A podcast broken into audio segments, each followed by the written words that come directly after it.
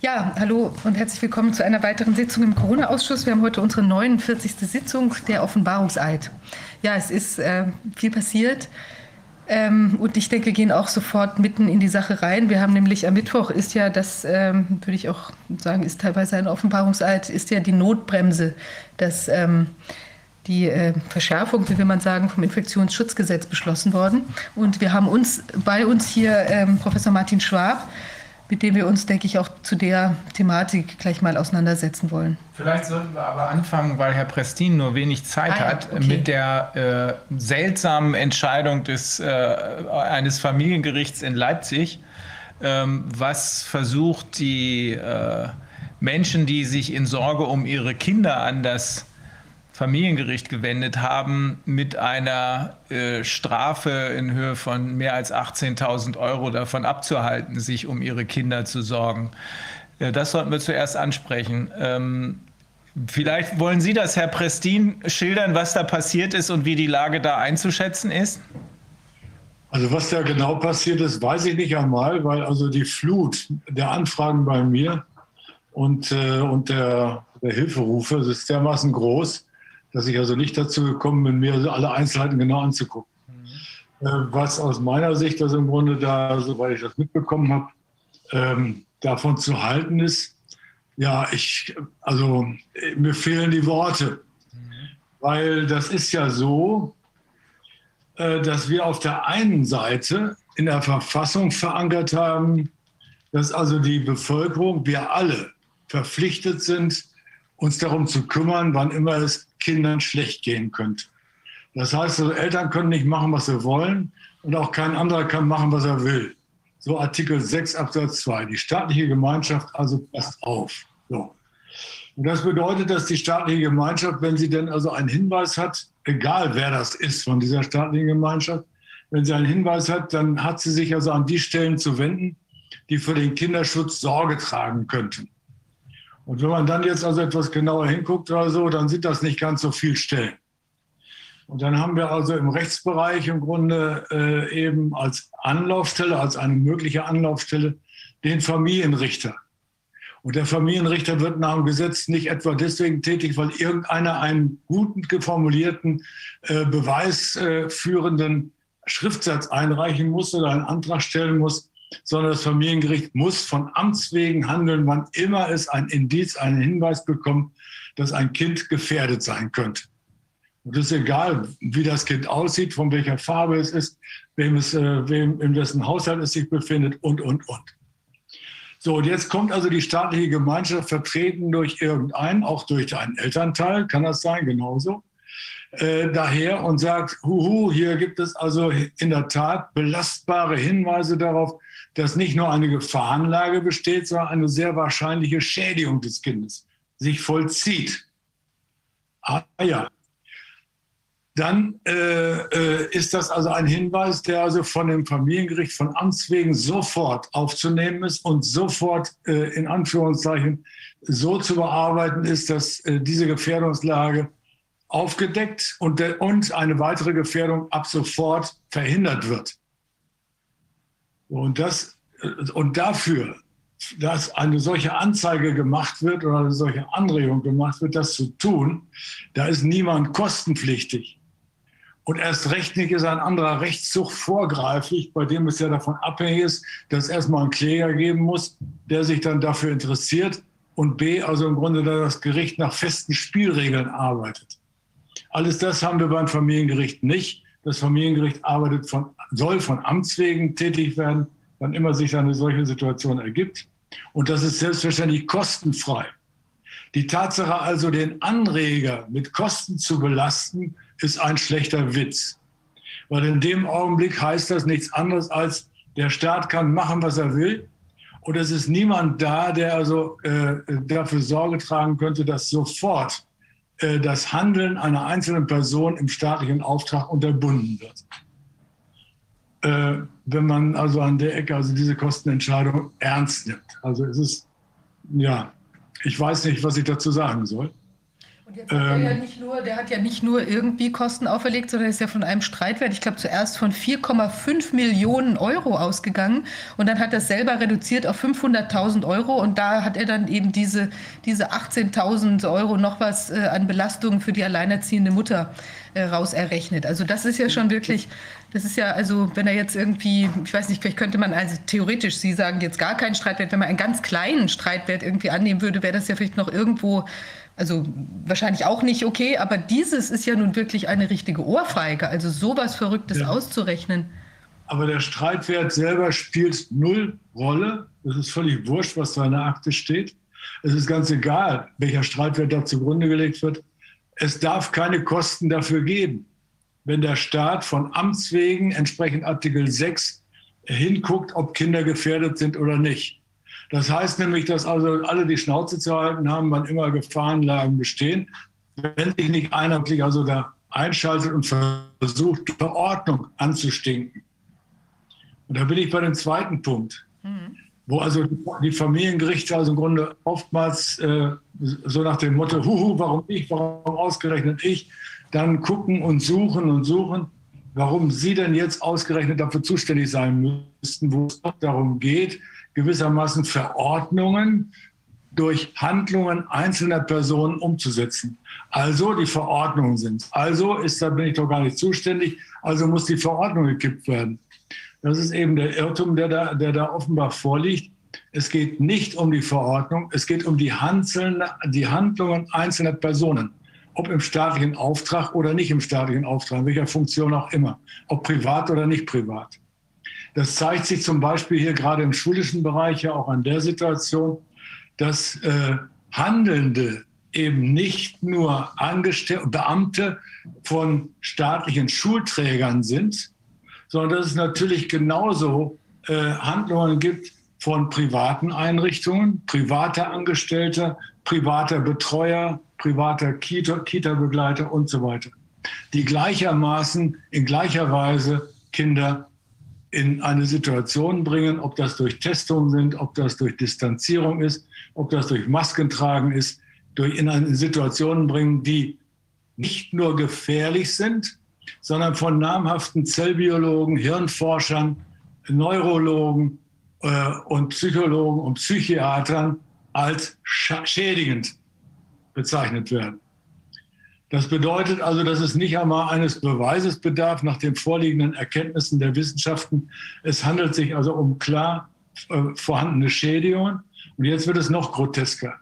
Jetzt müsste man also im Grunde, wenn man diese Geschichte mit, den, mit dem Streitwert und mit, dem, mit, dem, äh, mit der äh, Bezahlung von irgendwelchen Gebühren, wenn man das jetzt ernst nehmen müsste, dann dürfte ja sowas gar nicht gemacht werden, weil das Risiko, wer will das denn eingehen? Und dann müsste man sich ans Verwaltungsgericht wenden und dann müsste man also abwarten, bis das Verwaltungsgericht irgendwann mal vielleicht entscheidet, ob also eine Verordnung rechtens ist oder nicht. In der Zwischenzeit äh, ist das Objekt des Handelns, nämlich das Kind oder der Erwachsene, wer auch immer, ist längst über die Wupper gegangen. Das heißt also, an der Ecke hat es also hier eine, einen Ablauf gegeben, wo ein Mensch nicht nur zu Schaden gekommen ist, sondern möglicherweise auch geopfert worden ist. Das kann es nicht sein, das darf es nicht sein.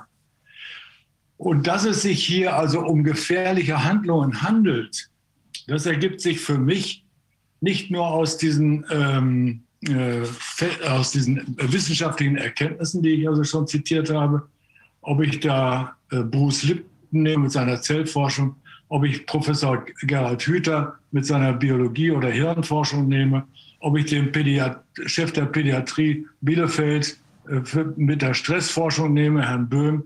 Es ist völlig egal, wen von diesen vielen, vielen Wissenschaftlern ich da zitiere. Das ist eben so, wie es ist. Und dann hat das eine Konsequenz. Wenn ich davon ausgehen muss, die also aus meiner Sicht noch aus einer ganz anderen Ecke ähm, nicht nichts ist. Wir haben also noch hoffentlich das Strafgesetzbuch. Und im Strafgesetzbuch haben wir äh, nach wie vor eine Vorschrift, bei der es ausreicht, dass eine Person unter 18 Jahren oder eine wegen Gebrechlichkeit oder Krankheit wehrlose Person, die seiner Fürsorge oder Obhut untersteht, seinem Hausstand angehört und so weiter, quält oder roh misshandelt oder wer durch böswillige Vernachlässigung seiner Pflicht für sie zu sorgen, sie einer Gesundheit schädigt, wird mit Freiheitsstrafe von sechs Monaten bis zu zehn Jahren bestraft. Dann kommt es noch dicker. Absatz 3. Auf Freiheitsstrafe nicht unter einem Jahr ist zu erkennen, wenn der Täter die schutzbefohlene Person durch die Tat in die Gefahr erstens des Todes oder einer schweren Gesundheitsschädigung oder zweitens einer erheblichen Schädigung der körperlichen oder seelischen Entwicklung bringt. Das muss man mal erstmal sacken lassen. Das ist ein schweres Verbrechen. Und es ist nicht notwendig, dass da also eine Schädigung punktgenau nachgewiesen ist. Es reicht also eine Gefährdungslage, die also im Grunde hier zu einer erheblich körperlichen und seelischen Beschwerdung führen könnte. Und wer sich auch nur annähernd beschäftigt hat mit den Erkenntnissen von Professor Hüter äh, aus, der, aus, der, äh, aus der Hirnforschung oder von den Neurologen oder von der Zellforschung, Bruce Lipton, für den äh, ist es, steht es außer Frage, was passiert, wenn Kinder daran gehindert werden, sich frei zu bewegen. Wenn Kindern im Grunde gewissermaßen mit anderen Kindern zusammen getestet werden, ob sie also in Ordnung sind oder nicht in Ordnung sind oder vielleicht gefährlich sind. Wenn Kindern also diese Dinge also auferlegt werden oder so, dann ist das nicht nur nicht nichts für Kinder, sondern wie Professor Hüter jetzt also zuletzt, also am, am ich glaube am, am 12.3. Ähm, äh, in einer YouTube-Sendung, aber auch in seinem Buch Wege aus der Angst sehr klar beschrieben hat diese Kinder, denen das passiert, passen sich äußerlich gesehen oftmals sehr fein an. Ach, wie schön, das Kind, das macht ja gar nichts, das ist ja, das, dem gefällt das ja direkt. Das ist genauso wie die anderen Kinder, die Maske aufsetzen darf und ähnliches mehr. Das passt sich an und es passiert gleichzeitig etwas ganz anderes, was die Erwachsenen gar nicht wahrnehmen können. Das Kind unterdrückt seine Bedürfnisse nach, ob das jetzt nach Nähe ist, nach Spiel ist, nach Rumtollen ist, nach was weiß ich ist, vor allen Dingen im Grunde nach ja, freier Bewegung. Oder ob das die Kommunikation des Kindes massiv untergräbt, indem das Kind, das also angewiesen ist auf den Blickkontakt, auf das Sichtbarmachen der Mimik und Gestik des Gegenüber, dem Kind also diese Information nicht nur vorzuenthalten, sondern zu verfälschen. Das bedeutet, nach Hüter, die Bedürfnisse des Kindes werden auf diese Art und Weise unterdrückt. Und das bedeutet, das Kind spaltet sie ab. Das, das Kind äh, äh, packt sie weg und verhält sich angepasst, angepasst, angepasst, bis die Bedürfnisse, diese Bedürfnisse, sich frei zu bewegen, sich frei zu entfalten, völlig weg sind. Und dann entwickelt sich dieses Kind zu einem Erwachsenen, was also hervorragend manipulierbar ist was hervorragend angepasst ist, was alles mit sich machen lässt. Weil wir alle Menschen sind darauf angewiesen, Nähe zu haben, äh, auch Gemeinschaft zu leben. Wir sind soziale Wesen und keine isolierten Wesen. Und das bedeutet, wir verzichten lieber auf alles Mögliche, was uns selbst umtreibt, wenn wir bloß in Anführungszeichen diese Gemeinschaftsdinge erhalten wollen. Also bitte, offenbar hat haben nur wenige von denen, die also auf diese Idee kommen, den Kindern also diese Anordnung aufzu aufzuerlegen, sich wirklich auch nur annähernd mit den Forschungsergebnissen beschäftigt, die also auf dem Tisch liegen. Und das bedeutet, wir haben es also nicht nur mit einer gefährlichen Situation zu tun, sondern wir haben es mit einer dauerhaft wirkenden, psychiatrisch dauerhaft traumatisierenden Situation bei allen Kindern zu tun. Und das wiederum, da kann man jetzt nicht daneben stehen und sagen, ach so, äh, ja, dann müssen wir dafür Sorge tragen, dass die Verordnung aufgehoben wird. Bloß da kommen wir gar nicht dran. Weil die Verordnung aufzuheben, ja, das ist ja nicht Sache des Familiengerichts. Das muss dann irgendein anderes Gericht machen. Ja, und ob die das dann machen, ist dann die, die große Frage. Das heißt, wir haben also in Wahrheit einen rechtsfreien Raum in dem Augenblick, wo also die Kindes, Rechte und Kindesbedürfnisse auf freie Entfaltung ihrer Persönlichkeit keine wirkliche Rolle spielen. Das heißt, jeder kann machen, was er will damit, aber niemand ist verantwortlich. So, das, wenn das so ist, dann ähm, in der Tat äh, reicht es nicht, wenn ich auf irgendein Gesetz gucke, was wir uns jetzt ausgedacht haben, ob das das Infektionsschutzgesetz ist oder sonst was ist, sondern dann wird es wichtig, dass wir uns besinnen, dass Deutschland sich nach dem Krieg in verschiedenen internationalen Konventionen verpflichtet hat und auch im Grundgesetz verpflichtet hat, nicht nur die Würde des Menschen zu beachten, ihn also nicht als Objekt von Fremdbestimmung zu behandeln, sondern seiner Würde entsprechend ihm dein Recht auf freie Entfaltung und körperliche Unversehrtheit zu erhalten. Sondern das sind Rechtsgarantien, die also im Grunde durch die UN-Konvention über die Rechte des Kindes, äh, die Deutschland für Deutschland genauso verbindlich ist wie das Grundgesetz, durch das Anti-Folter-Abkommen, was für Deutschland genauso verbindlich ist wie das Grundgesetz, und durch den Internationalen Pakt über die bürgerlichen Rechte, was Deutschland genauso anerkannt hat. Diese Dinge, diese Grundlagen, das ist das, was die Verfassung meint, wenn es heißt, ähm, äh, gesetzgebende, ausführende und rechtsprechende Gewalt sind an Gesetz und Recht gebunden. Das bedeutet, dass wir also sehr deutlich gemacht haben, jedenfalls im Grundgesetz, dass es nicht nur das geschriebene, einfache Gesetz gibt, sondern dass dieses Gesetz auf dem Boden eben im Grunde des Rechtes steht. Und dieses Fundament von Recht oder so, das scheint, wenn ich das so sehe, im Augenblick jedenfalls was Kinder betrifft, überhaupt keine Rolle mehr zu spielen. Und was die, was die, was die UN-Konvention, also in, zum Beispiel in Artikel 3 vorschreibt, das scheint also ebenfalls keine Rolle zu spielen. Da heißt es zum Beispiel, bei allen Maßnahmen, die Kinder betreffen, gleich viel, ob sie von öffentlichen oder privaten Einrichtungen der sozialen Fürsorge, Gerichten, Verwaltungsbehörden oder Gesetzgebungsorganen getroffen werden, ist das Wohl des Kindes ein Gesichtspunkt, der vorrangig zu berücksichtigen ist. Auch das muss man sacken lassen. Und das bedeutet, dass also hier das Wohl des Kindes, jetzt kann man darüber schnurbeln, was denn das nun wieder bedeutet. Das Wohl des Kindes, so das Bundesverfassungsgericht schon seit 1968, ist nichts anderes als das, was das Recht des Kindes ausmacht. Das heißt also, wo es da, dass das Kind also ein originäres Recht auf freie Entfaltung seiner Persönlichkeit, auf freie Entwicklung hat auf Achtung seiner Würde hat, genauso wie wir Erwachsenen. Und dass der Staat nicht berechtigt ist, danach Gutdünken einzugreifen, sondern nur dann eingreifen darf in diese Bereiche. So hat es der Staat damals, das Bundesverfassungsgericht, den Eltern ein Stammbuch geschrieben, dass der Staat solche Eingriffe überhaupt nur äh, wagen kann, wenn zweierlei passiert ist.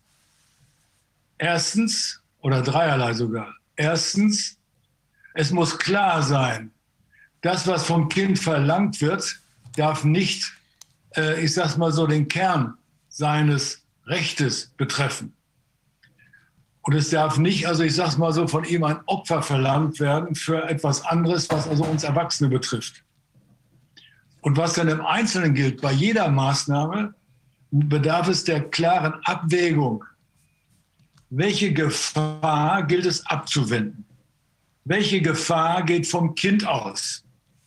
Welche Gefahr, also die es abzuwenden ist und die vom Kind aus ist, äh, kann mit einer Maßnahme begegnet werden, die verhältnismäßig bedeutet, der Bundesverfassungsgericht hat ausgeführt, dass die Maßnahme als solche, unabhängig von der Gefährdungslage, daraufhin geprüft werden muss, ob sie schadenstiftend ist oder das Kind gefährden könnte, etwa in gleicher Ebene wie die angebliche Gefahr, die da also abzuwenden gilt, dann darf die Maßnahme nicht getroffen werden. Schon dann darf sie nicht getroffen werden.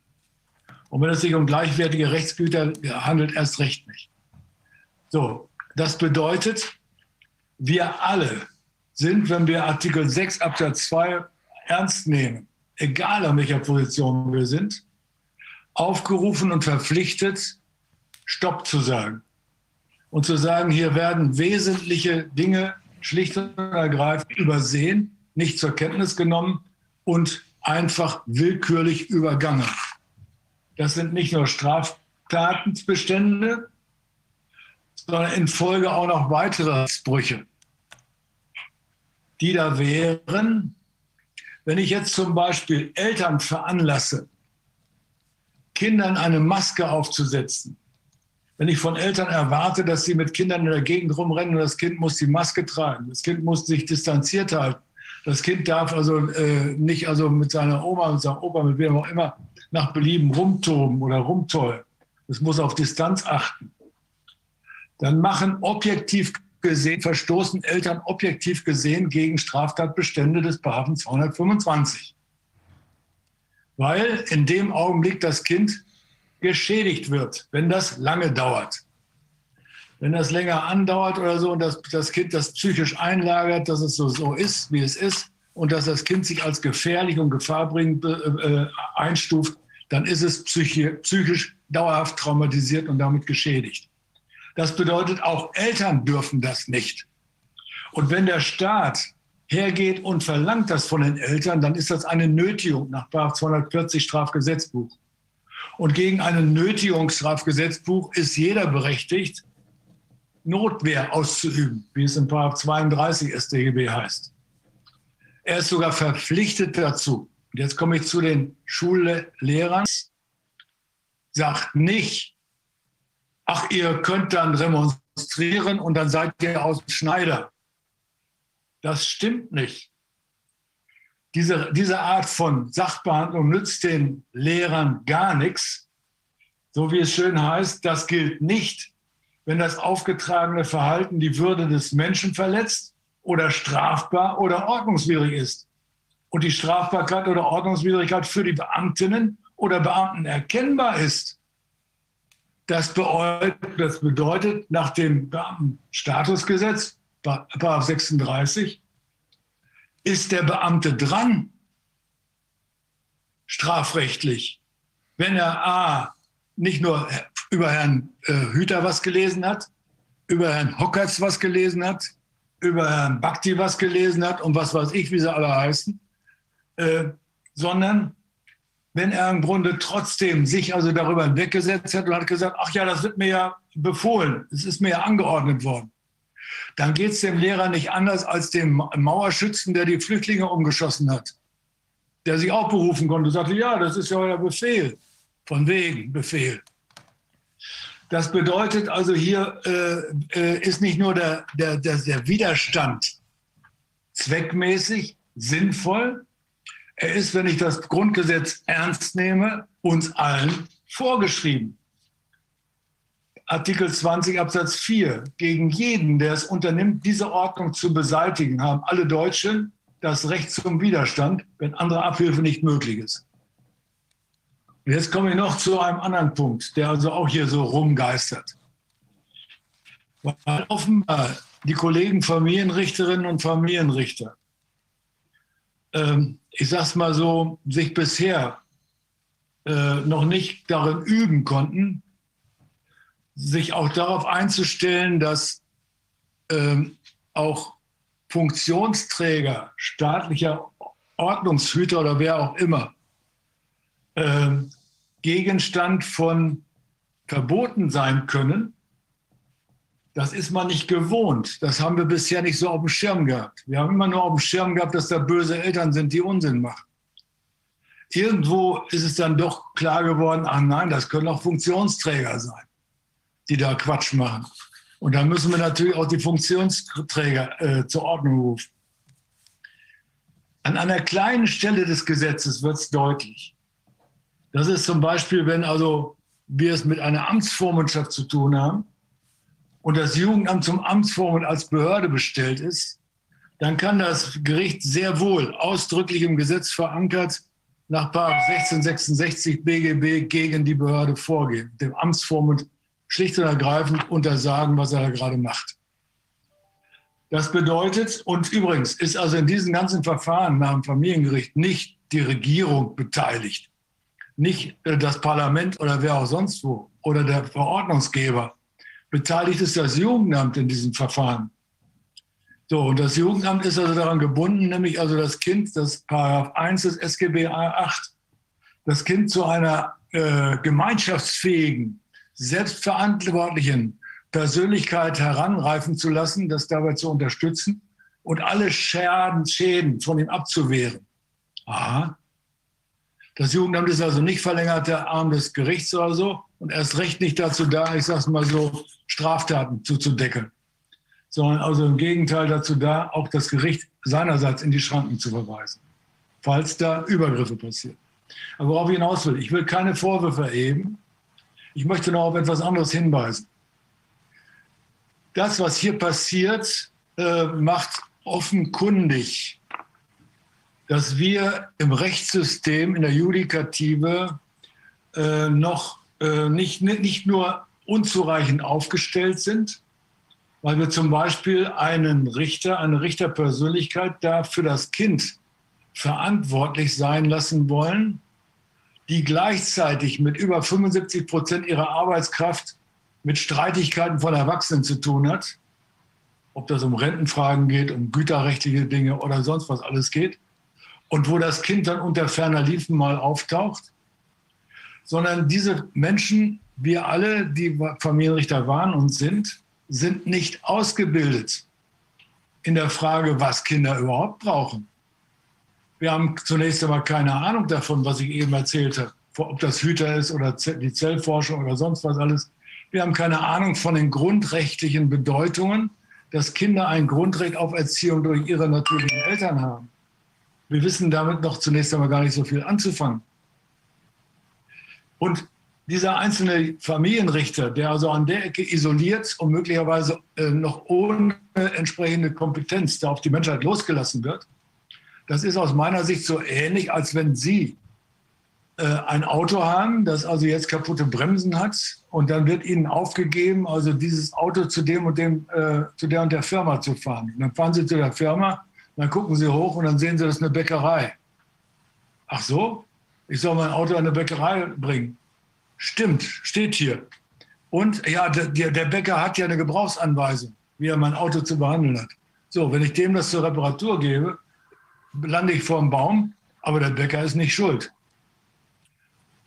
Das bedeutet, wir haben also im Grunde hier also eine Judikative, die also organisatorisch so aufgestellt ist, dass es einem Lottospiel gleicht, ob die Eltern in Anführungszeichen also eine solche Anregung ernst genommen wird ob ihr Kind also sofort eine Unterstützung bekommt, ob sie eine Unterstützung bekommen, ob sie Hilfe bekommen oder ob nicht also irgendwas passiert und sie plötzlich also im Nirvana sind, weil die Akte, was weiß ich, wo gelandet ist, in Italien oder beim Verwaltungsgericht.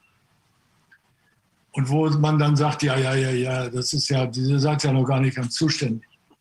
Das heißt, hier wird sichtbar, dass wir also das, was also im Grunde die UN-Konvention den Kindern garantiert, zum Beispiel, dass sie umgehend Rechtsschutz bekommen, wann immer Folterungshandlungen oder, oder Freiheitsentzüge in, einer, in Rede stehen. Artikel 37d. Dass das Kind sofort Rechtsschutz bekommt, haben wir nicht hier in Deutschland. Da suchen wir noch nach. Und wenn jetzt so eine arme, alleinerziehende Mutter mit fünf Kindern da steht und soll also jetzt plötzlich also vor der Situation stehen, dass ihr gesagt wird, ach, wir sind gar nicht zuständig, der Streit wird es 4000. Dann ist die völlig irritiert und denkt, sie muss jetzt 4000 Euro bezahlen. So landen jedenfalls die Anfragen bei mir. Das heißt also, von der Aufstellung her sind wir also so äh, aufgestellt, dass wir von einer Judikative im Interesse des Kindes und im Interesse der Familie wie es also nach dem UN-Abkommen äh, äh, sein sollte, wie es nach dem Anti-Folter-Abkommen sein sollte, wie es nach dem internationalen Pakt sein sollte, überhaupt nicht reden können. Wir sind in, einer, in einem Lottospiel drin. Und das hat mich also nach den ersten Erfahrungen als Familienrichter in den äh, Ende der 70er Jahre, 1979 genau, bewogen, damals war ich im Vorstand des Kinderschutzbundes, äh, zu sagen, wir brauchen Wissenschaftler, die sich jetzt an einen Tisch setzen. Das ist mir gelungen. Und wir brauchen Überlegungen, wie wir also in Anführungszeichen das Gericht in solchen Situationen unterstützen können, dass, das, dass der Richter, der Jurist aus seiner Überforderung nicht nur keinen Hehl machen muss, sondern dass er unterstützt wird. Und daraus ist geworden, dass wir gesagt haben, wir brauchen eine interdisziplinär fachkompetente Gruppe, die also insgesamt als nicht nur als Beratungsansprechpartner für die betroffenen Familienmitglieder zur Verfügung steht, sondern die auch sofort, wenn da Notfall auftaucht, gegenüber dem Staat aktiv wird und Justizhilfe in Anspruch nehmen kann. Das heißt, wir brauchen eine Anwaltschaft für Kinderfamilien.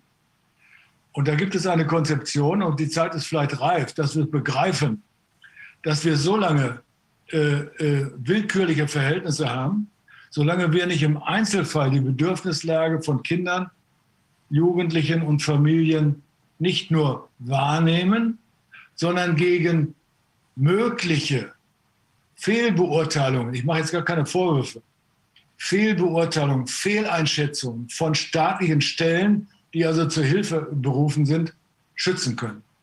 Das heißt, sowas brauchen wir. Und an der Ecke denke ich mir, egal, was da jetzt also am Mittwoch passiert ist oder so, das ist längst nicht der Weisheit letzter Schluss. Denn aus meiner Sicht ist dieses ganze Infektionsschutzgesetz, so wie es steht, das Papier nicht wert, auf dem es steht. Weil es also mit der Verfassung nichts zu tun hat und weil es also mit den, mit den internationalen Vereinbarungen nichts zu tun hat und weil es also den Eltern und den Erwachsenen die Kompetenz nicht nur wegnimmt, für sich selbst zu sorgen, sondern wir, wir alle werden zu Kindern gemacht, die also schön brav das machen sollen, was uns irgendeiner vorschreibt.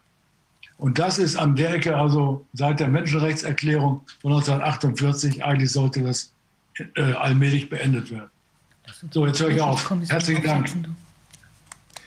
Herr Prestin, das war äh, Ihre letzten Worte betreffend das Infektionsschutzgesetz. Äh, die waren ja dann deutlich genug. Äh, die, ähm, das Infektionsschutzgesetz sollte man angesichts der Menschenrechtskonvention von 48 äh, tatsächlich nochmal neu betrachten. Es gibt eine erste Verfassungsbeschwerde, die mir sehr gut gefällt, von Professor Murswig.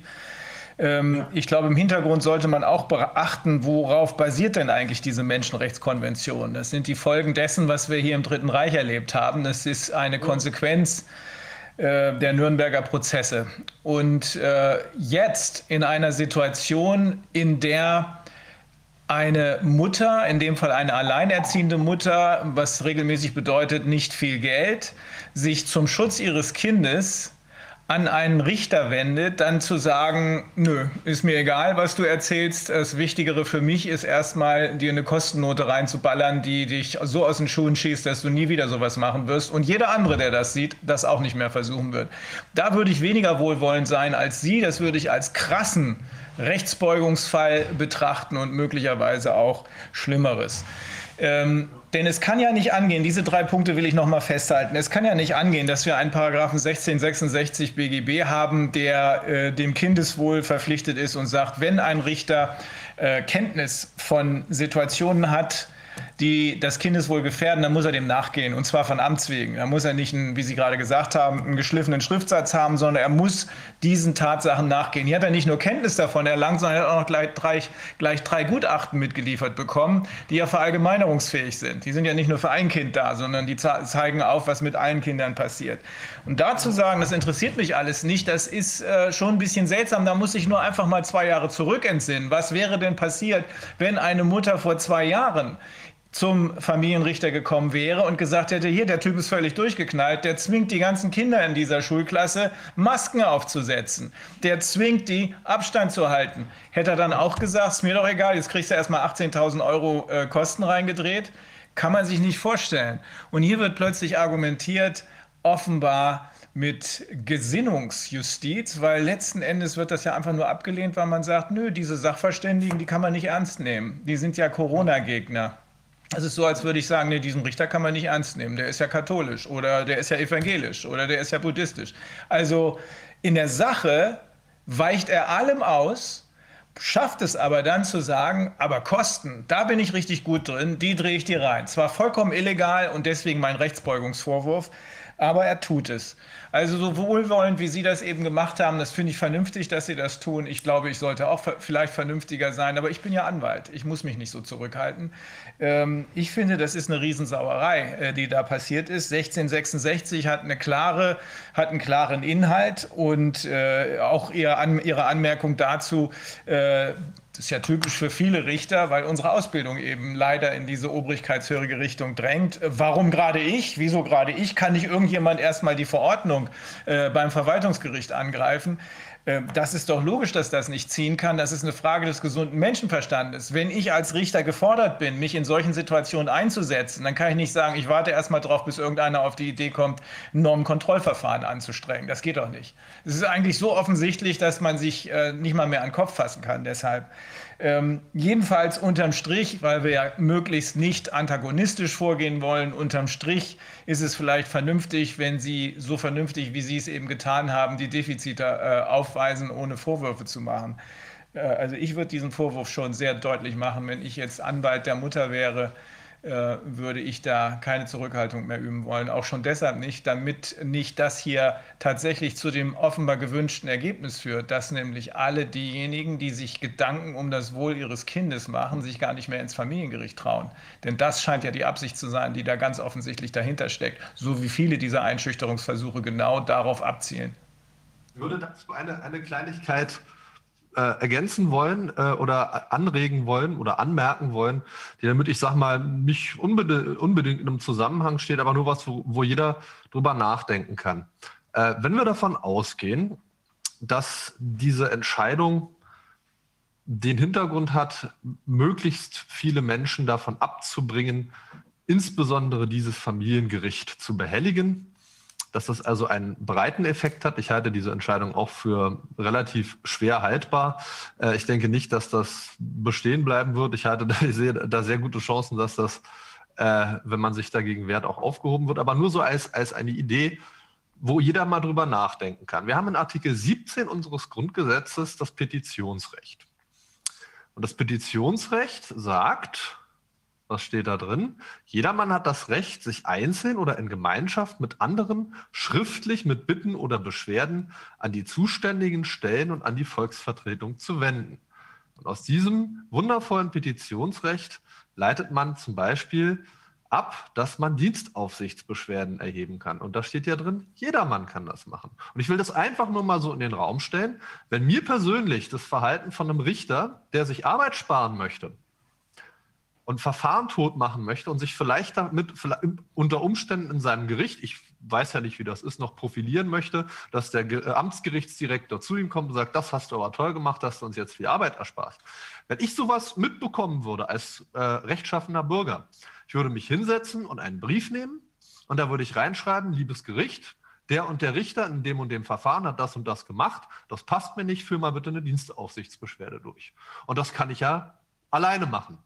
Das können aber auch ganz viele Menschen machen. Es kostet nichts. Und man hat aus Artikel 17 einen Anspruch darauf, dass diese Dienstaufsichtsbeschwerde bearbeitet wird. Man hat keinen Anspruch auf einen bestimmten Ausgang, man hat keinen Anspruch darauf zu erfahren, wie es ausgegangen wird, äh, ausgegangen ist, aber man hat sehr wohl einen Anspruch darauf, dass einem gesagt wird, dass die Dienstaufsichtsbeschwerde eingegangen ist. Und als zweite Überlegung möchte ich noch sagen, dass so ein Amtsgericht als öffentliche Stelle ja dann auch die persönlichen Daten, die es dort erhebt, zu verarbeiten hat. Und deswegen auch, was ist das? Ich glaube, recht äh, passend ist es nämlich auch Artikel 17 der Datenschutzgrundverordnung, dass man Anspruch auf eine Löschungsbestätigung der persönlichen Daten hat. Und auch die, mit der kann man, nachdem man eine Dienstaufsichtsbeschwerde bei einem, zum Beispiel bei einem Amtsgericht äh, angebracht hat, ähm, sagen, ich hätte jetzt auch gerne noch eine Löschungsbestätigung meiner persönlichen Daten. Das ist nur so eine, so eine Sache, die ich einfach nur mal so in den Raum stellen möchte. Da kann ja jeder draus machen, was er will. Ich möchte den Be Ihnen beiden auch gar nicht widersprechen.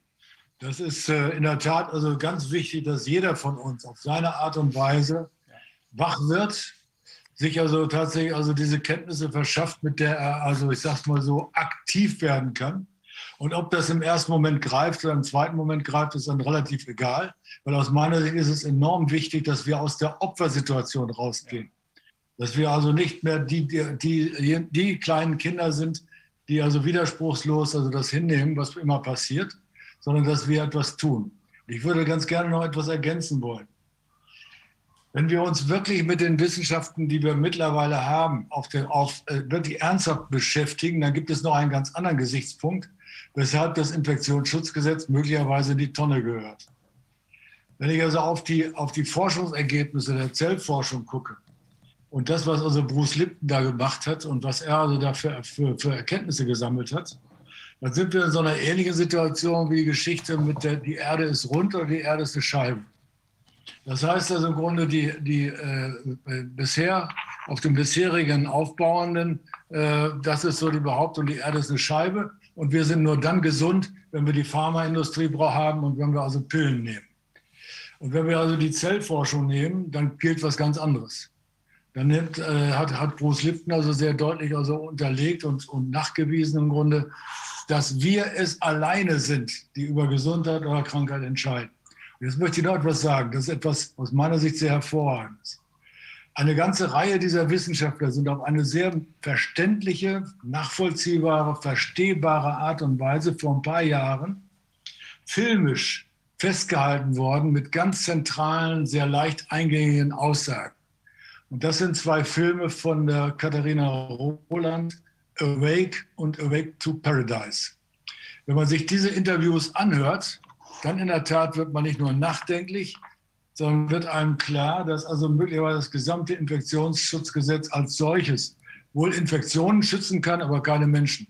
Und dementsprechend also könnte das immer in die Tonne treten. Aber das muss einem überhaupt erstmal bewusst werden. Und dann sind wir bei den Ursachen statt bei den Symptomen. Und was hier passiert, ist eine symptomatische Orientierung. Und jetzt komme ich zu mir wieder zurück.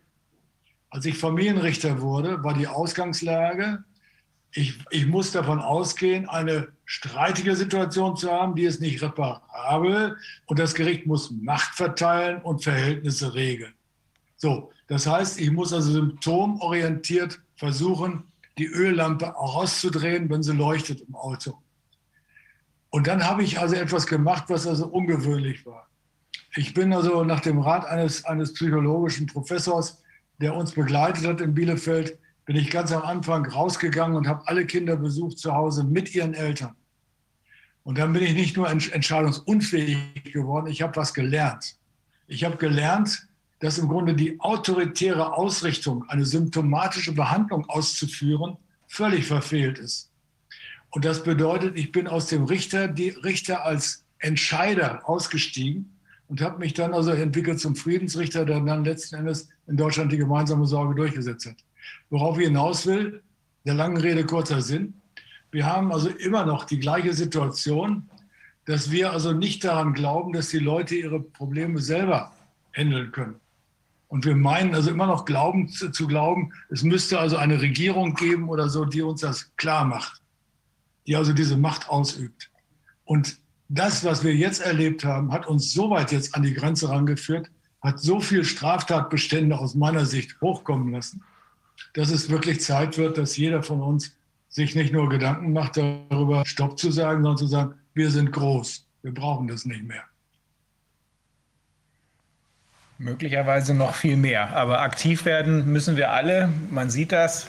Einige sind jetzt wieder aktiv geworden es zeigt sich dann immer, äh, wie, wie weit man solche Dinge kommen lässt. Aber ich glaube schon, dass es allgemein inzwischen bei jedem angekommen ist, dass es hier maßgeblich um die äh, freie Entscheidung jedes Einzelnen geht und vor allem maßgeblich darum, ob die freie Entscheidung einschließlich der Meinungsfreiheit überhaupt noch respektiert wird. Und das muss man sehen. Das ist eine hochbrisante Situation, so wie wir sie jetzt hier auf die Spitze getrieben gesehen haben in dieser Sache. Da wendet sich eine Mutter hilfesuchend an ein Gericht und bekommt erstens nichts und zweitens eine Bestrafung. Also das ist die Perversion des Rechts, so wie ja, wir sie noch. Viele, ganz viele, die also bei mir dann landen, wo also die Kollegen oder Kolleginnen, Familienrichter das einfach weitergegeben haben ans Verwaltungsgericht. Ja. Damit also ins Nirvana geschickt haben. Ja. Das heißt, in der Situation passiert gar nichts. Ja. Und noch etwas. Ich habe also eine, eine große Zahl von Lehrern. Ich mache demnächst eine Zoom-Konferenz mit Lehrern aus dem süddeutschen Raum. Ähm, ich habe eine große Zahl von Lehrern, die sich also melden, Hilfe suchen, melden, die also im Grunde wirklich zwischen Baum und Borke stehen, die von oben Wind kriegen, von der Schulleitung Wind bekommen, deren Demonstration also weggewischt wird und die also dann angewiesen sind, so nach dem Motto, ah, äh, ja, ihr habt es gesagt und ihr haftet ja für nichts und ihr müsst das eben ausführen. Und die nicht über diese Rechtskenntnis verfügen von sich aus, dass sie sagen können, nee, das mache ich nicht, ich bin im Notwehrstatus. Und ich werde also auf gar keinen Fall das durchsetzen und die also im Grunde äh, dann also hier die, die Vorschriften äh, gut genug kennen. Das bedeutet den Lehrern oder den Lehrern ernst allgemein geht es genauso schlecht wie den Eltern auch, so nach meinem Dafürhalten. Und das heißt also an der Ecke im Grunde für mich, in Anführungszeichen, auch jetzt nicht Lehrer anzuklagen, sondern sie zu ermutigen. Zu ermutigen, genau hinzugucken und zu sagen, also auch mit unserer Hilfe, mit ihrer Hilfe, mit, mit unserer aller Hilfe, zu sagen, Moment, egal was möglicherweise bisher schiefgelaufen ist, aber nun ist Schluss. Das heißt also, ich trage nicht dazu bei, dass, dass die mir zugeordneten Kinder äh, äh, da also geschädigt werden. Und ich berufe mich dabei nicht zuletzt, und das ist den Lehrern oftmals also auch nicht bekannt, einfach nicht von vom, vom Text her bekannt, ich berufe mich auf Artikel 29 der UN-Konvention äh, äh, über die Kindesrechte. Und wenn ihr noch einen Moment Zeit habt, würde ich das gerne zitieren, weil es halte ich für so wichtig. Deutschland hat sich da verpflichtet, zu einer Aussage, die in Artikel 29 wie folgt formuliert ist. Die Vertragsstaaten stimmen darin überein, dass die Bildung des Kindes darauf gerichtet sein muss, a, die Persönlichkeit, die Begabung und die geistigen und körperlichen Fähigkeiten des Kindes voll zur Entfaltung zu bringen. B, dem Kind Achtung vor den Menschenrechten und Grundfreiheiten und den in der Charta der Vereinten Nationen verankerten Grundsätzen zu vermitteln. Das muss man auch mal sacken lassen, nicht? Mit welchem Vorbild wir das in Anführungszeichen jetzt gerade umsetzen. C. Dem Kind Achtung vor seinen Eltern, seinen kulturellen Identität, seiner Sprache, seinen kulturellen Werten, den nationalen Werten des Landes, in dem es lebt und so weiter zu vermitteln. Und jetzt D das Kind auf ein verantwortungsbewusstes Leben in einer freien Gesellschaft im Geist der Verständigung, des Friedens, der Toleranz, der Gleichberechtigung der Geschlechter und der Freundschaft zwischen allen Völkern und ethnischen, nationalen, religiösen Gruppen sowie zu den Ureinwohnern vorzubereiten und so weiter. Das muss man sacken lassen. Das heißt, deutlicher kann man es nicht formulieren. Und wenn man weiß, dass Kinder nicht durch Worte lernen, nicht durch Wissenvermittlung reifen, sondern dass Kinder am Vorbild, was sie sehen, was sie fühlen, was sie merken, was sie spüren, am Vorbild von ihren jeweiligen geliebten Besuchspersonen erfahren, dann weiß man, was Kinder aufnehmen in einer Situation, wo die Eltern in Anführungszeichen zu Kindern werden die Gehorsam ihrer eigenen Kinder verletzen. Ja. Und das trägt sich fort über die Generationen. Und deswegen ist, ist das aus meiner Sicht hier nicht nur bezogen auf die einzelnen Kinder von Bedeutung. Das ist die Zukunft der Erde. Das ist die Zukunft des Landes schlechthin. Auch wenn wir nicht mehr leben, dann wirkt sich das aus. Hier wird doch, Herr Prestin, hier wird doch, wenn ich mir das alles anhöre, äh, durch die Maßnahmen in äh, gro geradezu grotesker Weise Kindesmissbrauch geradezu institutionalisiert. Das, was genau, hier gerade passiert, wir haben es ja von vielen, vielen Psychologen schon gehört, das, was hier passiert, das wird schwerste Schäden verursachen, macht die Menschen am Ende zu digitalisierten Robotern. Vielleicht ist ja das ja. das Ziel. Aber äh, dass da der Notwehrparagraph im Grunde sofort ins Auge sticht. Das muss eigentlich jedem einleuchten, denke ich. Denn man muss ja eins bedenken. Diese Krankung, äh, Erkrankung Covid-19, was, was immer da mit, dem, äh, mit der Virusisolation passiert ist oder nicht. Aber eins steht doch inzwischen fest. 99,98 Prozent überleben es. Die, die wirklich gefährdet sind, das sind die aus, dem, äh, aus der Altersgruppe der Älteren, eigentlich Ende 70, Anfang 80 mit Vorerkrankungen. Kinder sind so gut wie gar nicht betroffen. Trotzdem betreibt man es jetzt geradezu systematisch und geradezu institutionalisiert, diese Kinder zu missbrauchen und zu traumatisieren. Also wer daran beteiligt ist, Herr Prestin, ich bin ja auch Ihrer Meinung, wir müssen sehen, dass wir äh, kooperieren und nicht äh, sinnlos beschuldigen. Aber es gibt ein paar Leute, die haben es einfach zu weit getrieben. Und da muss am Ende der Geschichte eine zivil- und auch strafrechtliche Sanktion erfolgen. Herr Wöhmig, ich, will, ich widerspreche dem überhaupt nicht. Ich kann jetzt nur jedem, der also hier uns zugehört hat, herzlich bitten, im Internet sich die Vorschriften der Paragraphen 32 äh, bis 35 Strafgesetzbuch runterzuladen für eigene Notwehr, Nothilfe, Notstand. Und da wird er sehen im Grunde, dass, das, also, dass er auf, völlig auf dem richtigen Dampfer ist, wenn er sagt, das mache ich nicht mit als Lehrer, das mache ich nicht mit, ich steige da aus. Als Eltern, ich schicke mein Kind nicht in eine Schule, die also diese Grundlagen des 29 UN-Konvention nicht gewährleistet, sondern im Gegenteil mein Kind schädigt. Das Kind bleibt zu Hause. Es gibt derzeit keine Schule, die also ihrer Verantwortung auch nur gerecht werden kann. Und es geht auch nicht mit, mit Distanzunterricht. Das hat also mit Beschulung nichts zu tun. Und es diskriminiert die Kinder, die sich das nicht leisten können. Das steht also mittlerweile auch fest. Das heißt also, wir haben also eine, eine, eine Schule, die den Namen nicht verdient.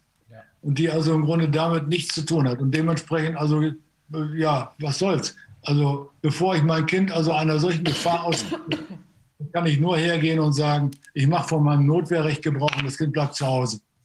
Und ich habe auch, auch geschrieben in meinen Antworten, ich habe also die Leute aufgefordert, auch die Lehrer aufgefordert, sich an ihre Vertretungen zu wenden und zum Generalstreik aufzurufen.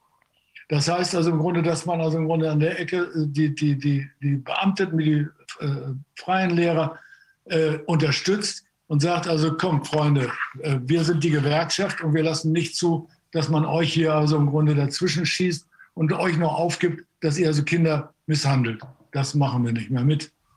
Wir wollen Schule haben und nicht also irgendwas. Und wir sind nicht von der Polizei, wir sind auch nicht von vom Ordnungsamt und es ist nicht unsere Aufgabe hier, Testungen zu machen und, äh, und, und was weiß ich, und Distanz zu halten.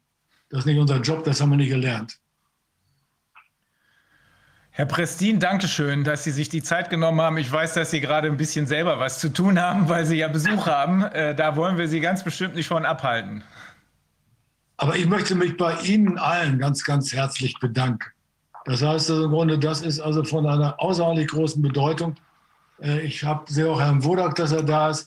Und ich würde ganz gerne, also über kurz oder lang, dass wir also einen, einen engen Kreis bilden, wo wir die Wissenschaftsbereiche von Herrn Wodak, von Herrn, äh, von wem auch immer, äh, von Herrn Hüter und was weiß ich, zusammenbringen mit meiner möglicherweise schon praxisorientierten Kenntnis aus Richterzeit und Anwaltszeit und mit Ihnen und dass man also dann also gemeinsam überlegt, was können wir machen für die Zukunft.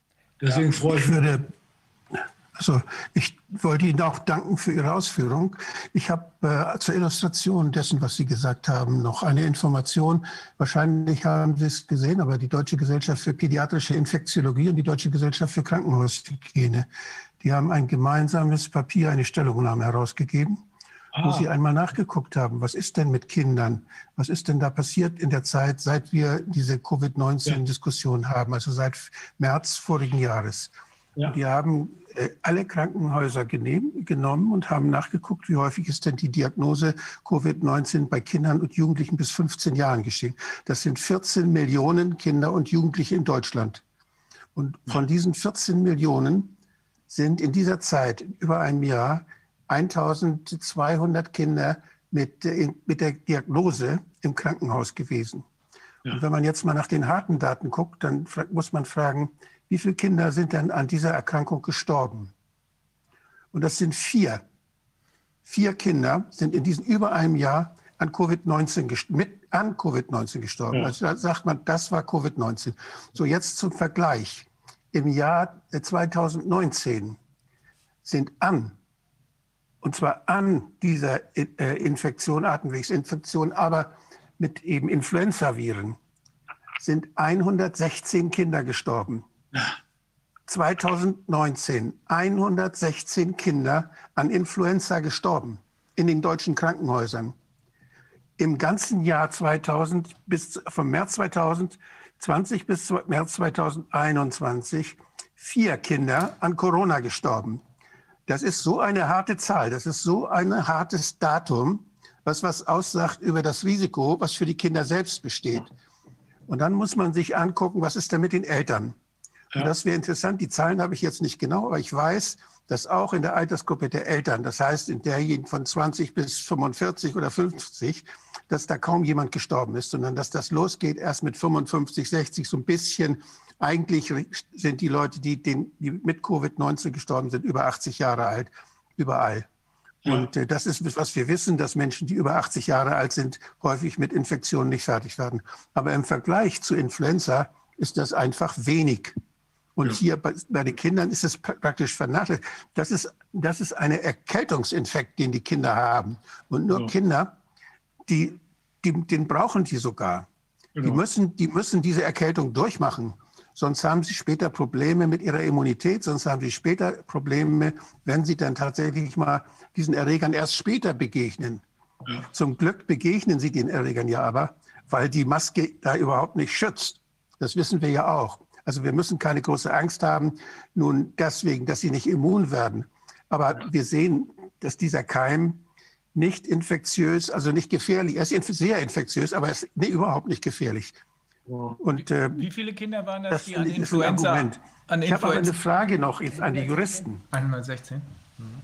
Und die, die Frage ist die, wie ist es denn, wenn jetzt ein Richter tatsächlich äh, sich aufspielt zum Wächter, als zum Corona-Wächter aufspielt, wie wir das ja auch gesehen haben, jetzt wohl schon in Bayern soll da wohl sogar zwar Schlimmes passiert sein, dass es bei einer Maskensache sogar so weit gekommen ist, dass der Richter äh, der Mutter das, das Recht, äh, ihr Kind weiter zu erziehen, nehmen wollte und in Frage gestellt hat. Und das, ist, das sind also Dinge, dass, wenn Richter tatsächlich sowas machen oder jetzt so drangsalieren mit, dem, mit den Gerichtsgebühren, äh, kann da das Jugendamt, kennen Sie Fälle, wo das Jugendamt gegen den Familienrichter oder ein anderes Amt, Gesundheitsamt, Jugendamt, wenn da jetzt jemand ist, der, der für das Kind kämpfen will, kann ja sein, dass es Sozialarbeiter gibt, die da sich sehr einsetzen für die Kinder. Ja. Wenn die jetzt sagt, was der Richter da gemacht hat, das kommt nicht in Frage. Wenn da ein Konflikt also ist zwischen Jugendamt und Richter, ist der Richter immer der Stärkere oder wie sieht das da aus? Nein, nein, nein. Also will ich kurz beantworten. Äh, das Jugendamt ist in diesen Dingen, wo es um Gefährdung von Kindern geht, immer beteiligt an dem Verfahren. Und das Jugendamt hat immer ein Beschwerderecht und kann sich also gegen diese Dinge also an der zur setzen. Nur, das Jugendamt ist funktional durch das Gesetzgeber in eine Situation gebracht, wo ich sag's mal so, kontraproduktive Aufträge einander nicht nur behindern, sondern ausschließen. Das Jugendamt ist als Hilfebehörde äh, gedacht gewesen seit den 80er, 80er Jahren, 89er Jahren, äh, als Hilfebehörde äh, nach Ablösung des äh, äh, Jugendwohlfahrtsgesetzes gedacht und hat sich aber entwickelt zu einer Behörde, die nicht nur Hilfe leistet, sondern gleichzeitig äh, Polizeigewalt ausübt. Das heißt also, wann immer das Vertrauensverhältnis in Anführungszeichen bei dem Gespräch mit dem Jugendamtsmitarbeiter Fakten erbringt, wo der Jugendamtsmitarbeiter sagt, oh, das ist aber hier eine Gefahr für das Kind, dann kann der im nächsten Augenblick das Kind mit Gewalt aus der Familie holen. Und wir haben in Deutschland pro Tag 100 Fälle etwa, wo so etwas passiert. Das heißt, das Jugendamt ist aus meiner Sicht in der Behörde, solange diese Aufgabensituation so ist, wie sie ist und die Kompetenz so ist, wie sie ist, kein geeigneter Vertreter der Kindesinteressen von der Sache her. Und deswegen, das war auch mein Ausgangspunkt, deswegen brauchen wir eine Anwaltschaft für Kinder, die also lupenrein die Rechtspositionen von Kindern und Familien wahrnimmt und sofort ohne Kosten durchsetzen kann, zur Sprache bringen kann. Bis zur letzten Instanz, notfalls bis zum, bis zum Europäischen Gerichtshof. Äh, dass wir also Richter haben, die also im Grunde an der Ecke äh, unterschiedlicher Meinung sind. Alle Menschen sind unterschiedlicher Meinung, nicht nur Richter. Und wo man sagt, also vier Richter haben fünf Meinungen. Das ist so. Ich habe das erlebt als Familienrichter mit fünf Kollegen. Jeder macht das ein bisschen anders. Und das war nicht voraussehbar. Das bedeutet, wenn wir also die Selbstkompetenz stärken wollen, dann müssen wir eine Richterschaft haben, die das nicht nur äh, sieht, sondern die also in der Lage ist, die, den Rahmen dafür herzustellen, dass Krisen anders als bisher bewältigt werden. Das können wir gemeinsam überlegen, wie wir das also initiieren. Das ist die richtige Gelegenheit. Herr Prestin, das ist die richtige Gelegenheit dafür, denn es spitzt sich immer mehr darauf zu, dass die Kinder die Hauptbetroffenen sind, dass man ja. quasi schon, dass der Verdacht wird immer deutlicher, gezielt gerade auf die Kinder losgeht. Deswegen habe ich den Begriff institutionaler, institutionalisierter Kindesmissbrauch vorhin gewählt, ja. weil das scheint mir offensichtlich zu sein.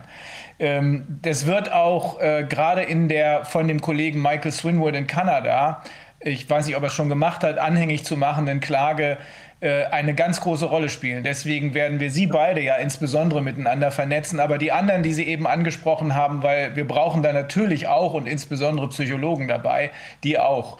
Äh, denn das wird zentrales Argument sein in dieser Class Action für Kinder die ja Eltern haben. Ne? Die Eltern, äh, die, die betrifft es ja genauso. Wenn dann am Ende feststeht, wovon wir jetzt ausgehen, weil es sogar die WHO inzwischen sagt, dass diese Lockdowns im wahrsten Sinne des Wortes tödlich sind, ja. dann wird daraus natürlich nicht nur der Kinderschutz gestärkt hervorgehen, sondern dann werden auch entsprechende Schadensersatzansprüche daraus hervorgehen. Aber auch die anderen, die auf dem Weg dahin sich besonders hervorgetan haben, die werden wir nicht vergessen. Ja. Ich möchte noch eine kleine Anmerkung machen. Also ich glaube, so eine Art Kinderschutzkommission, ja, das finde ich wirklich ungeheuer wichtig, weil ich merke, also wir merken ja auch an den Reaktionen der Eltern und natürlich betrifft es uns auch als Eltern, ja. Das ist ja auch ein ganz entsetzliches Gefühl, dass man seine eigenen Kinder vor dieser Konstellation nicht schützen kann. Also es ist ja nicht nur so, dass das Kind jetzt hier äh, betroffen ist, ja, irgendein Kind, sondern ich, ich meine, das sind die Kinder, die die haben die Menschen geboren, ja, die, die sind von Anfang an, hat man sich darum äh, bemüht, äh, denen das Beste irgendwie zukommen zu lassen und sie irgendwie möglichst traumafrei äh, irgendwie in die Welt äh, zu bringen. Und man hat alles Mögliche durchgemacht. Und jetzt sieht man einen Staat, der eigentlich dazu, wie Sie auch beschrieben haben, was in den gesetzlich verankert ist. Der, die Gemeinschaft soll die Kinder schützen und das tut sie nicht. Und ich bin dieser Situation als Eltern, als Mutter, als Vater, ich bin hilflos dieser Situation ausgesetzt. Also es ist unerträglich, es ist wirklich unerträglich, es ist auch ein unglaubliches äh, psychisches Leid, auch für die Eltern, sich so hilflos zu erleben. Und diese ja. Kompromisse teilweise jetzt machen zu müssen, dass man sagt, ich sehe, mein Kind leidet, das auch unter der Maske, der fällt um beim Fußballspielen, ja, ja. gleichzeitig ist er, will er nicht, äh, will er weiter mit den anderen Kinder spielen, hat Angst vor der sozialen Ächtung, wenn er da ohne Maske unterwegs ist, wo er jetzt Attest berechtigt wäre beispielsweise. Also was ist das für eine entsetzliche Bredouille, in die die Menschen, auch die Eltern gebracht werden, ja, die Großeltern, alle Beteiligten, ja, also unerträglich. Also es muss wirklich ein Ende haben. Es wird ein Ende haben. Diese, und diese Spaltung, nicht, die sich da auch in den Familien ergibt. Ja. Unglaublich. Also von da aus ganz gesehen, ich, ich äh, gratuliere Ihnen, dass Sie also diese Arbeit bisher gemacht haben. Finde ich ganz grandios. Herzlichen Dank. Auch jetzt für unsere jetzige Konferenz. Und ich freue mich, dass wir so ja, an der Ecke weitermachen, weiterdenken und äh, Ideen haben. Herr Wodak, auch Ihnen nochmal ganz herzlichen Dank, dass Sie da Ihre Vorarbeit geleistet haben. Ich darf mich verabschieden. Sie sind nicht böse. Vielen Dank, Herr Prestin. Bis bald, ja? Bis Danke. bald. Wir machen Tschüss. weiter. Tschüss, Herr Prestin. Tschüss. Ja. Jetzt sprechen wir noch mal über das Infektionsschutzgesetz. Jetzt sprechen wir noch über das Infektionsschutzgesetz. Aber du weißt ja, äh, Professor Lind hat gesagt, kurz sacken lassen, nicht sofort überschränken. Das überfordert die Leute.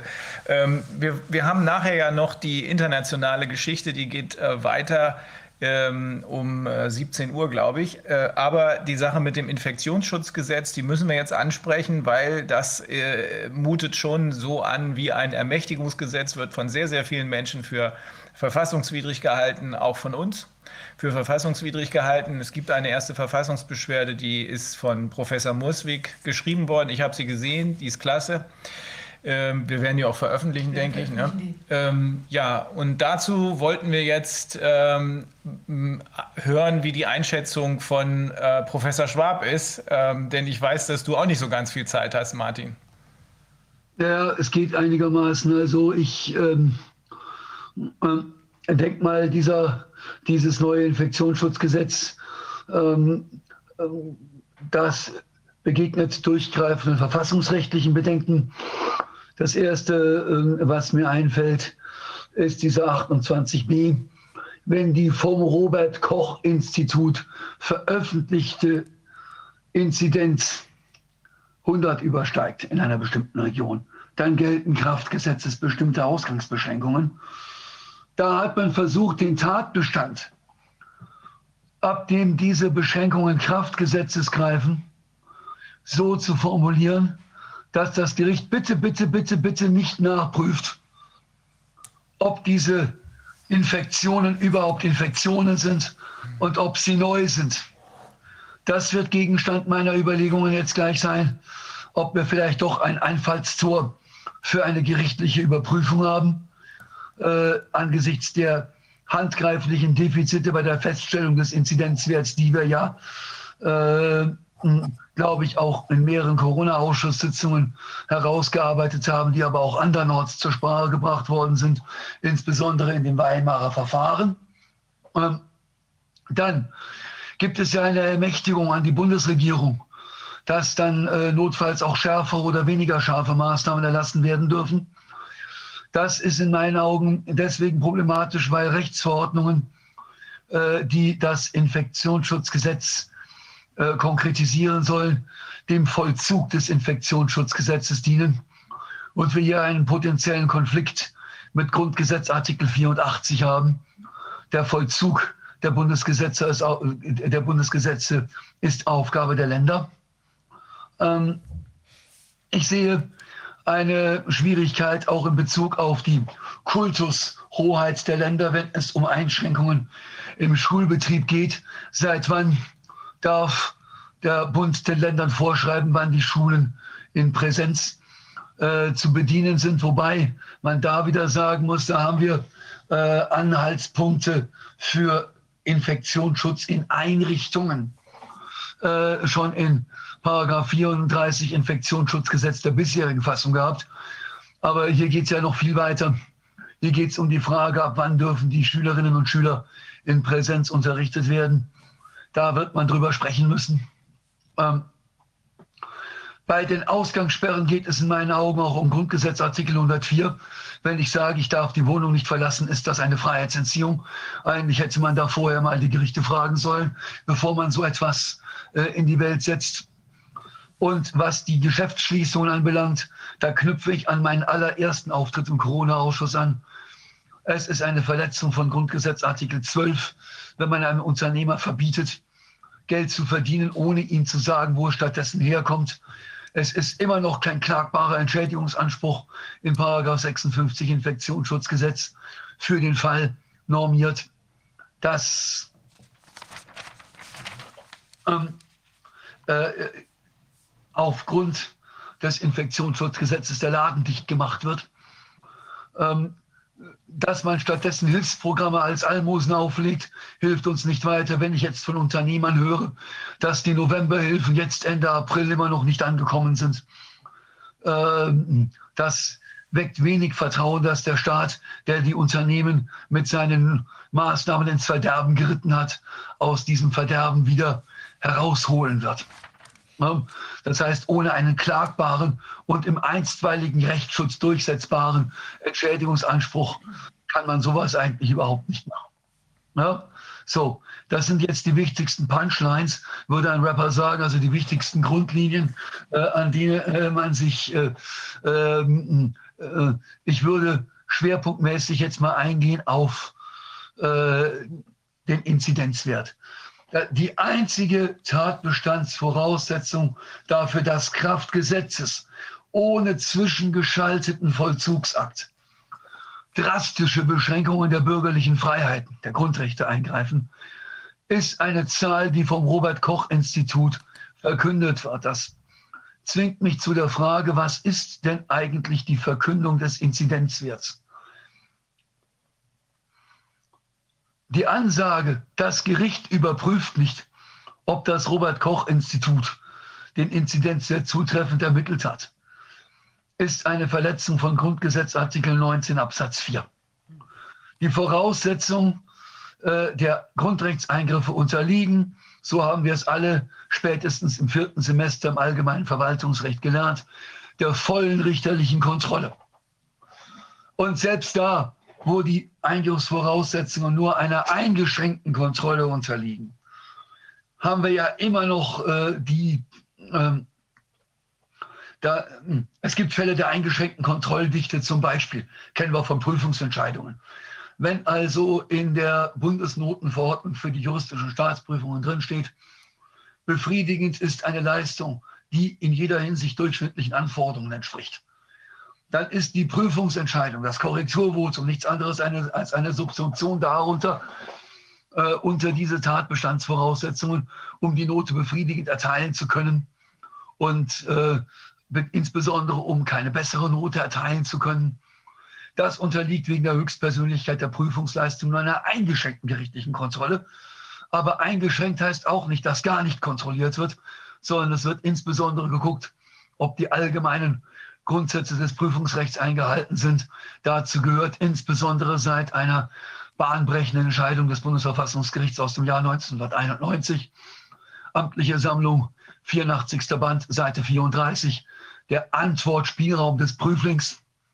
Na, ein Korrektor darf Sachen, die ihn selber nicht überzeugen, nicht einfach deswegen für falsch halten, wenn äh, ein anderer Korrektor mit ebenso vertretbaren Gründen sagen könnte, Menschenskinder, das ist doch alles ganz toll, was dieser Mensch da schreibt. Na, dem Beurteilungsspielraum des Prüfers korrespondiert ein Antwort, Antwortspielraum des Prüflings. Das heißt also, äh, ähm, das hat das Bundesverfassungsgericht abgeleitet aus der Chancengleichheit der Prüf Prüfungskandidaten. Ja, dass man sagen kann, was vertretbar ist, muss der Prüfer gelten lassen, auch wenn er selber anderer Meinung ist. Ja, also wir haben eine gerichtliche Kontrolle. So. Und jetzt soll diese gerichtliche Kontrolle zur Gänze entfallen.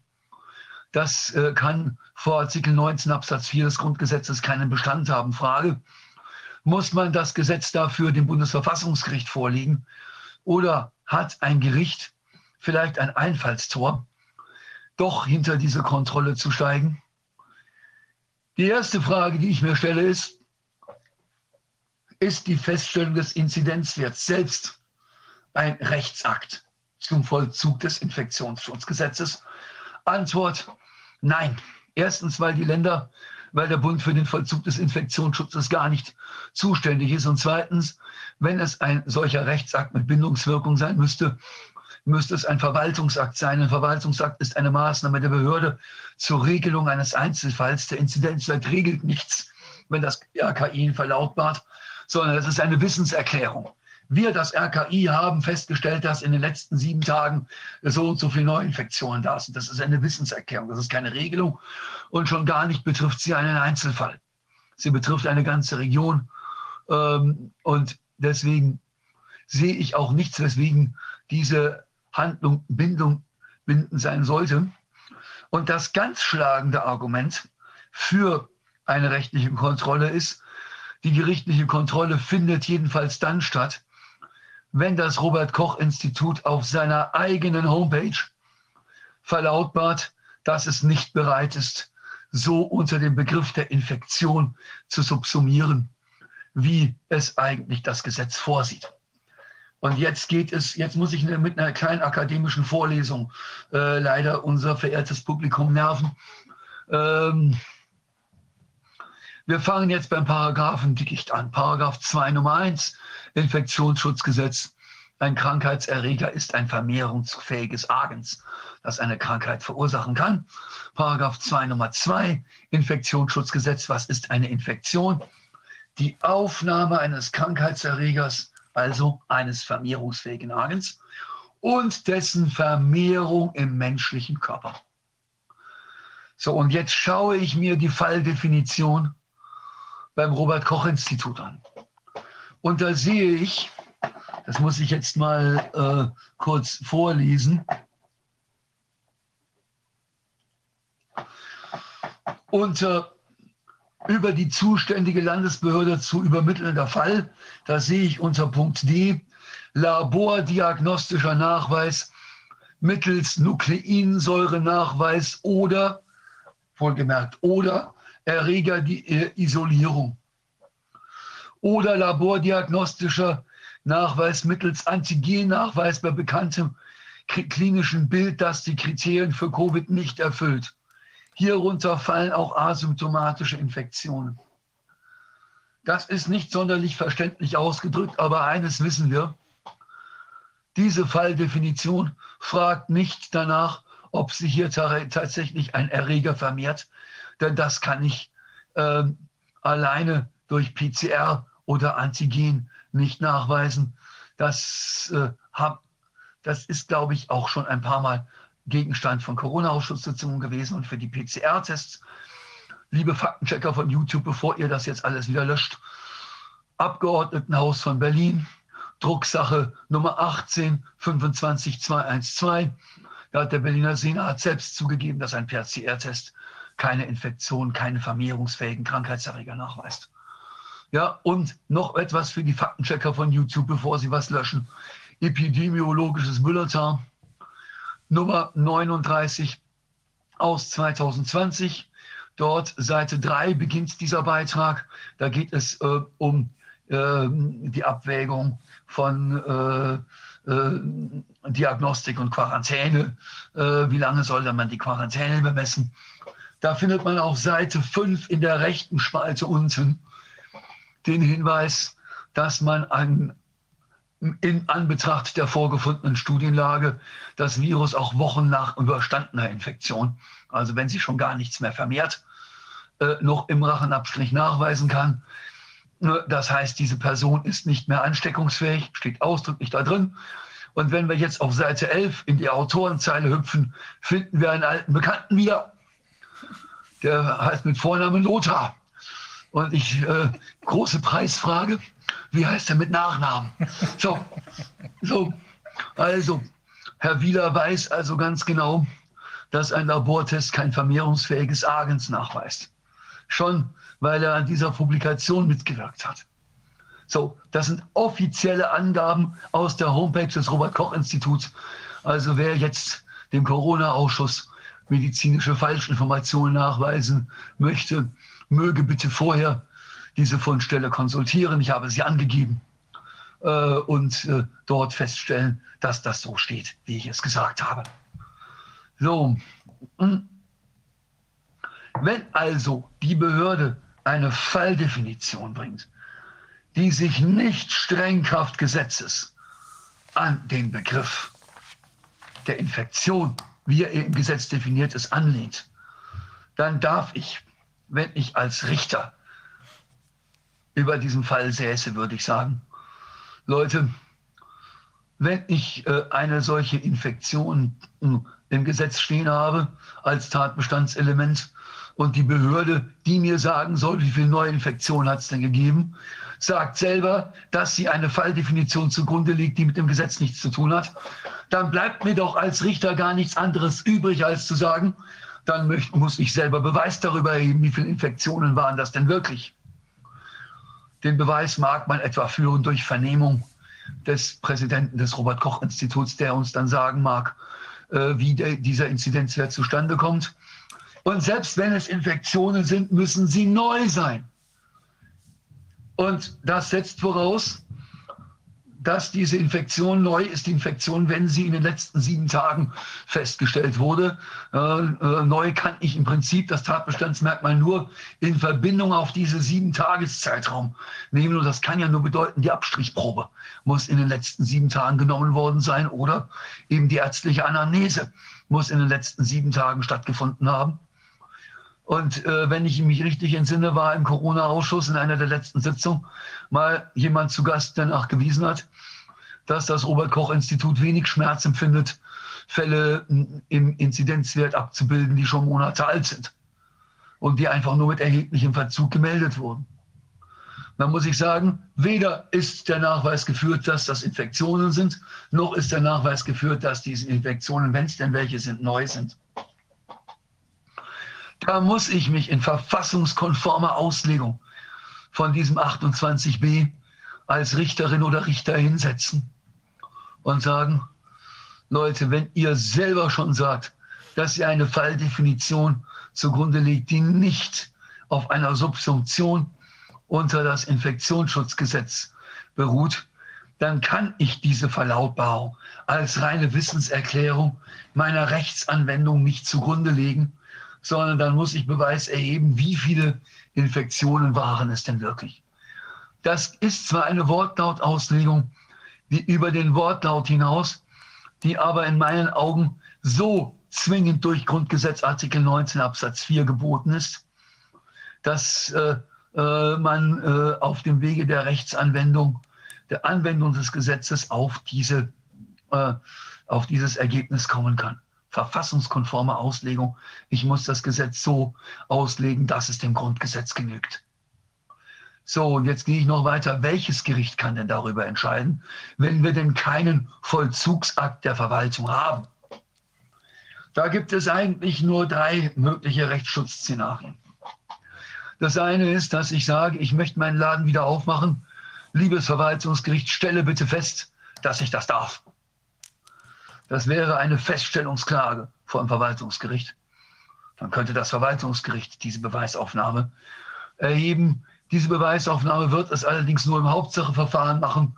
Und aus anderen Erfahrungen, ich begleite ja ab und zu mal auch Prüfungsanfechtungen, weiß ich, bis ich im Hauptsacheverfahren einen Termin bekomme, vergeht nach Eingang der Klagebegründung mal schnell ein Zeitraum von 18 Monaten, weil die Verwaltungsgerichte alleine schon mit den Eilanträgen völlig überlastet sind. Das kann ich den Verwaltungsgerichten gar nicht vorwerfen. In 18 Monaten bin ich pleite. So lange kann ich nicht warten. Der Rechtsschutz kommt schlicht und einfach zu spät. Ich mag dann vielleicht noch eine einstweilige Anordnung in Form der Regelungsanordnung erwirken wollen. Liebes Gericht, gestatte mir bitte bis zum, äh, zur Entscheidung über die Hauptsache vorläufig aufzumachen. Aber wenn man sich anschaut, äh, äh, wie sehr die Verwaltungsgerichte in der Vergangenheit den Regierungen und den Behörden entgegengekommen sind, wenn es um solche Verordnungen ging. Also ob dieser Rechtsschutz wirklich Aussicht auf Erfolg hat, das ist ja praktisch eine teilweise Vorwegnahme der Hauptsache. Ich mache erst mal wieder auf, bis festgestellt wird, dass ich wieder aufmachen darf. Das werden die Verwaltungsgerichte nicht machen. Verwaltungsgerichtlicher Rechtsschutz kommt, wenn überhaupt, zu spät. Die zweite Möglichkeit ist sehr riskant. Ich mache einfach meinen Laden auf oder ich wage es einfach mal nachts um eins noch spazieren zu gehen oder ich mache einfach mal äh, äh, meinen Friseursalon auf ohne äh, die äh, vorgegebenen äh, Hygienemaßnahmen oder was auch immer. Und lass es darauf ankommen, dass das Ordnungsamt mir auf die Schliche kommt und äh, mir dann ein Bußgeld reindreht. Gegen diesen Bußgeldbescheid erhebe ich dann Einspruch und äh, begehre eine Beweisaufnahme darüber, dass die Voraussetzungen dafür, dass ich hier einen bußgeldpflichtigen Verstoß äh, begangen haben soll, nämlich der Inzidenzwert überhaupt nicht vorgelegen hat. Beweis wieder Vernehmung des Präsidenten des Robert-Koch-Instituts. Das kann dann auch wieder lange dauern, denn der Präsident des, des Robert-Koch-Instituts ist Beamter der wird ohne eine Aussagegenehmigung nicht aussagen. Dann muss ich mir diese Aussagegenehmigung möglicherweise vor den Verwaltungsgerichten erstreiten, wenn ich sie nicht bekomme.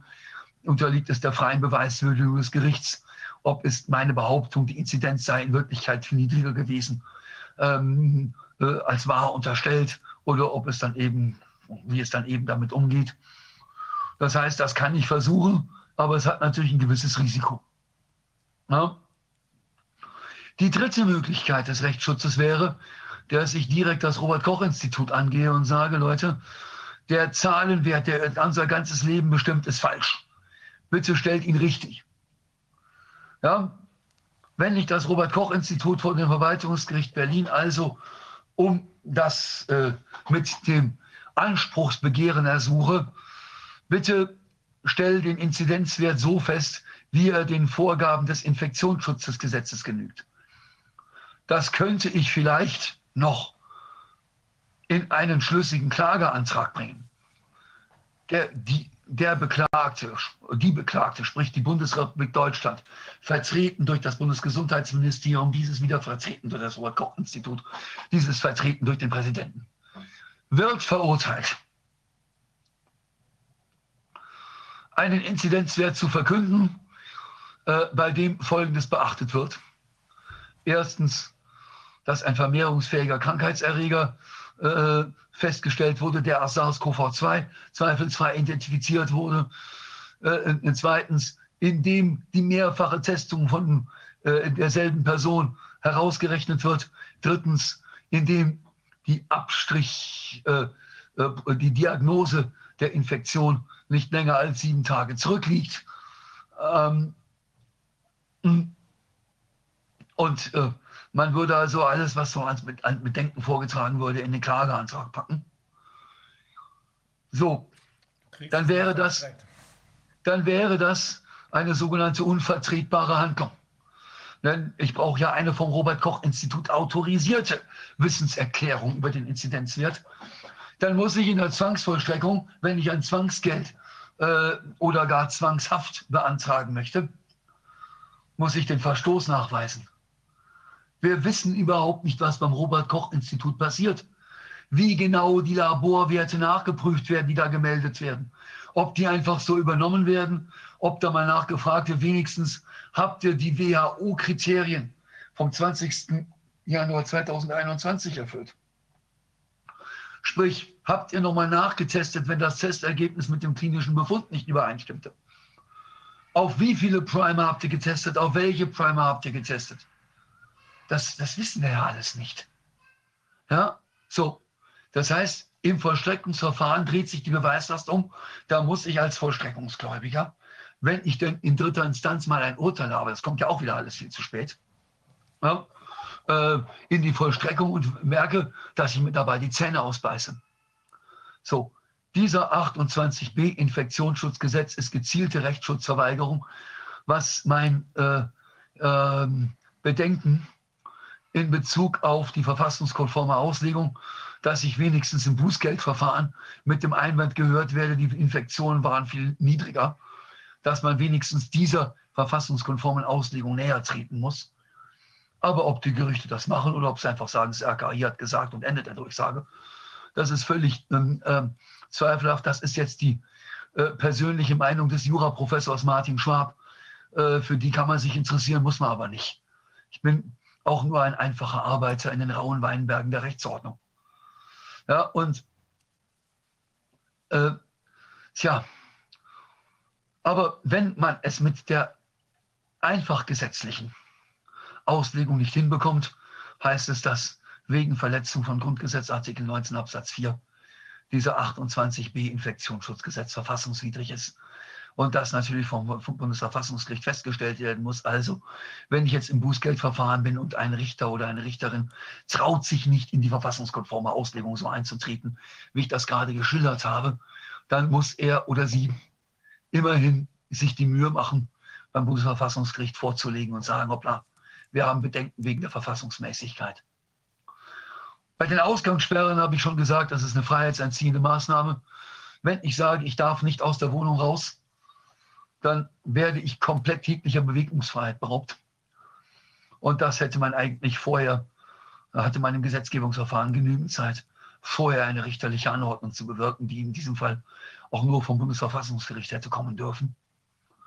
Ja, glaube ich jedenfalls. Aber da mag man gerne, was die Zuständigkeit des Gerichts anbelangt, anderer Meinung sein. Aber einfach Ausgangssperren Kraftgesetzes, das ist schon eine ziemlich schräge Nummer. Und was die Frage der Ladenschließungen anbelangt, da wiederhole ich im Prinzip nur das, was ich äh, in, der, in meinem ersten Auftritt im Corona-Ausschuss im August gesagt habe. Korrelat zur Berufsausübungsfreiheit, äh, Korrelat der Steuerpflicht. Ja, ich habe in den Staat in guten Zeiten mit meinen Steuern getragen. Korrelat dieser Steuerpflicht ist, dass der Staat mir in schlechten Zeiten hilft, wenn er meint, er muss meinen Laden dicht machen mit der Begründung, es ist Infektionsschutz, es ist, dein äh, Laden ist ein potenzielles, eine, eine potenzielle Brutstätte für eine ganz schlimme Seuche, dann kann ich ja nichts dafür, dass das so ist. Ja? Dann muss der Staat mir sagen, wo das Geld herkommt. Dann muss der Staat mich durch schlechte Zeiten tragen, indem er mir einen klagbaren und äh, auch schnell äh, durchsetzbaren, sprich schnell vollstreckbaren Anspruch auf Entschädigung zubilligt. Das alles ist nicht geschehen. Auch aus diesem Grunde ist dieses neue Infektionsschutz verfassungswidrig. So, Ähm, äh, ich bin in Gesprächen mit der Unternehmerschaft äh, und äh, ich meine zu spüren, dass unter den Unternehmern der Unmut wächst, weil sie merken, dass es offenbar überhaupt keinen politischen Willen gibt, den Mittelstand aus der Wirtschaftskrise herauszuhelfen oder durch die Wirtschaftskrise hindurchzuhelfen. Äh, ich bin gespannt, wie die Unternehmerschaft sich in dieser Sache aufstellt, um möglicherweise juristische Gegenwehr aufzubieten. Ja, wir sind auch mit denen im Gespräch. Äh, es sieht so aus, als würde da sogar ganz massive Gegenwehr jetzt kommen, als wäre die Erkenntnis langsam durchgesickert, dass äh, insbesondere, was du ja eben auch gesagt hast, Martin, äh, unter der Prämisse, dass ja die Novemberhilfen noch nicht mal jetzt angekommen sind, äh, bei den allermeisten nicht angekommen sind, dass man von dem Staat, der uns in diese Situation gebracht hat, eigentlich nicht mehr erwarten kann, dass er uns wieder rausbringen will. Und sich langsam die Frage stellen muss, sind das Kollateralschäden oder sind das die eigentlich äh, gewünschten Folgen? Ja. Ähm, man wird das alles feststellen können. Wir werden, wir werden das alles feststellen können. Im Moment können wir dazu keine abschließende Antwort geben. Ähm, wir haben jetzt noch, bevor wir dann in den internationalen Teil äh, rüberrutschen, Martin, haben wir noch Antonio Solo. Ähm, das habe ich ein bisschen äh, eben schleifen lassen, aber ich bin dir sehr dankbar, dass du hier so ausführlich und wie ich finde sehr gut nachvollziehbar dargelegt hast, aus welchen verschiedenen Gründen dieser 28b Infektionsschutzgesetz äh, insbesondere wegen äh, Verletzung des Artikel 19 Absatz 4 Grundgesetz verfassungswidrig ist. Ich finde, es leuchtet ein. Oder 104 Grundgesetz, du kannst dich die Leute einfach einsperren, ohne dass ein Richter darüber guckt. Aber genau das passiert hier äh, offenbar auch noch in willkürlicher Weise. Also, Gut. Wenn ich einen Satz noch ergänzen darf. Ja. Wir merken auf allen Ebenen, dass bei unserem Rechtsstaat die Nerven blank liegen. Ja. Wir haben es in Leipzig gemerkt, wir äh, merken es jetzt, äh, dass ein solches Gesetz es den Weg in die Gesetzesbücher schafft.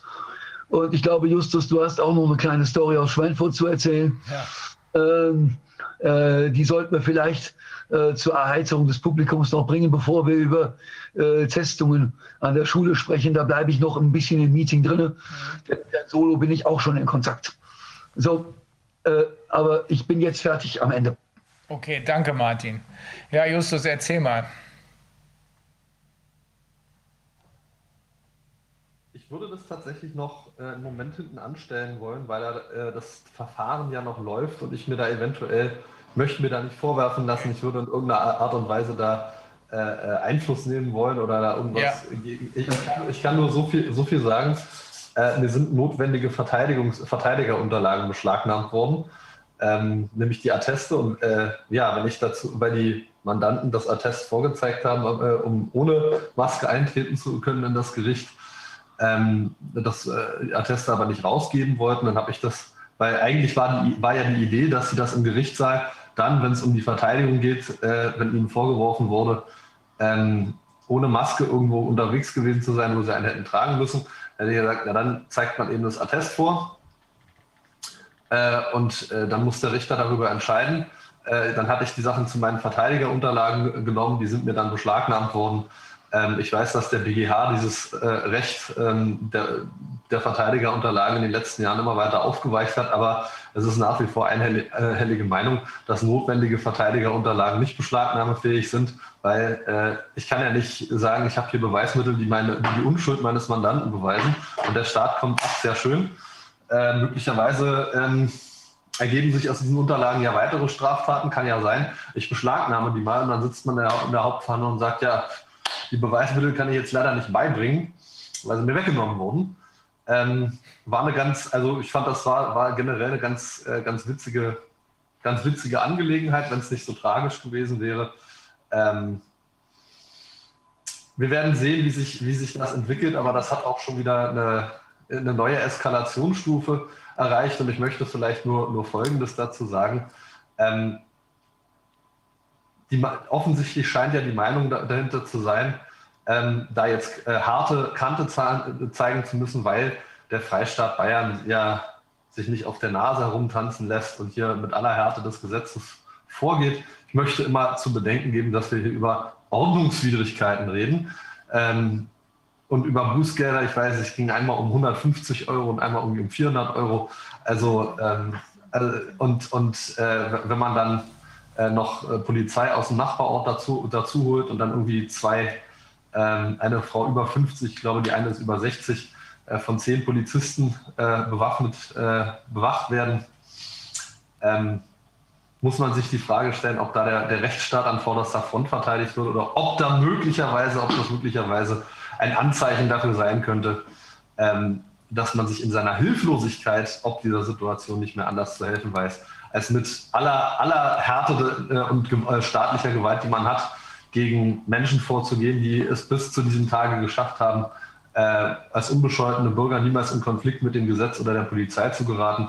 Das ist vielleicht nur was, ähm, wenn, man, wenn man sowas hört, äh, ich, wenn, ich, wenn ich das Leuten erzähle, was da gewesen ist, auch vielleicht etwas detaillierter, dann sieht man, hört man immer ganz äh, schockiert, oh, das, ah, und wir, wir werden alle untergehen. Und ich denke mir, nee, es ist genau das Gegenteil der Fall. Diese, diese Fälle zeigen, dass, der, dass Teile der deutschen Justiz im Prinzip schon kapituliert haben. Sie wissen es nur noch nicht selber, dass es so ist, aber wer wegen Ordnungswidrigkeiten eine derartige eine derartige Unverhältnismäßigkeit an den Tag legt und äh, der Meinung ist, so gegen, äh, gegen zwei, zwei nette Damen vorzugehen, die eigentlich nichts weiter gemacht haben, als irgendwo ohne Maske rumzustehen und dann auch noch einen Attest haben und das nimmt man ihnen weg, weil es könnte ja gefälscht sein. Ähm, beziehungsweise man nimmt es dem Verteidiger weg, damit er dann sich nicht verteidigen kann. Ähm, das, das, zeigt, das zeigt nicht, äh, dass man mit Härte demonstriert, dass man sich nicht auf der Nase herumtanzen lässt, sondern es zeigt, dass man nichts außer Härte zu, zu bieten hat. Man hat keine Argumente, man hat keine Rechtsstaatlichkeit, auf die man sich stützen kann, man hat keine Strafprozessordnung, an die man sich hält, sondern man hat nur noch, äh, man hat nur noch willkürliche Härte. Äh, und das, das zeigt, wie gesagt, aus meiner Sicht eigentlich nur, ähm, dass, dass wir den, den Zenit eigentlich schon überschritten haben und dass das jetzt das System in sich zusammenbricht. Äh, weil mein persönlicher Eindruck ist, dass zumindest äh, das Gericht, wo ich da verhandelt habe, dass die da auch, dass denen die Nerven blank liegen. Die müssen offensichtlich, wenn ich das, äh, ohne mich jetzt selbst loben zu wollen, aber die wussten ja, wer da kommt. Die wissen ja, wie man einen Computer bedient und die wussten auch, dass sich da möglicherweise eine kleine Versammlung vor dem Gericht äh, ähm, ergeben würde, weil die Polizei war wirklich sehr schnell da. Ähm, und dann habe ich da gesessen und überhaupt nicht einen auf irgendwie auf, auf den Putzhauen gemacht, sondern einfach nur, na lasst uns doch mal einfach ganz normal verhandeln. Da kamen die offenbar nicht mit zurecht.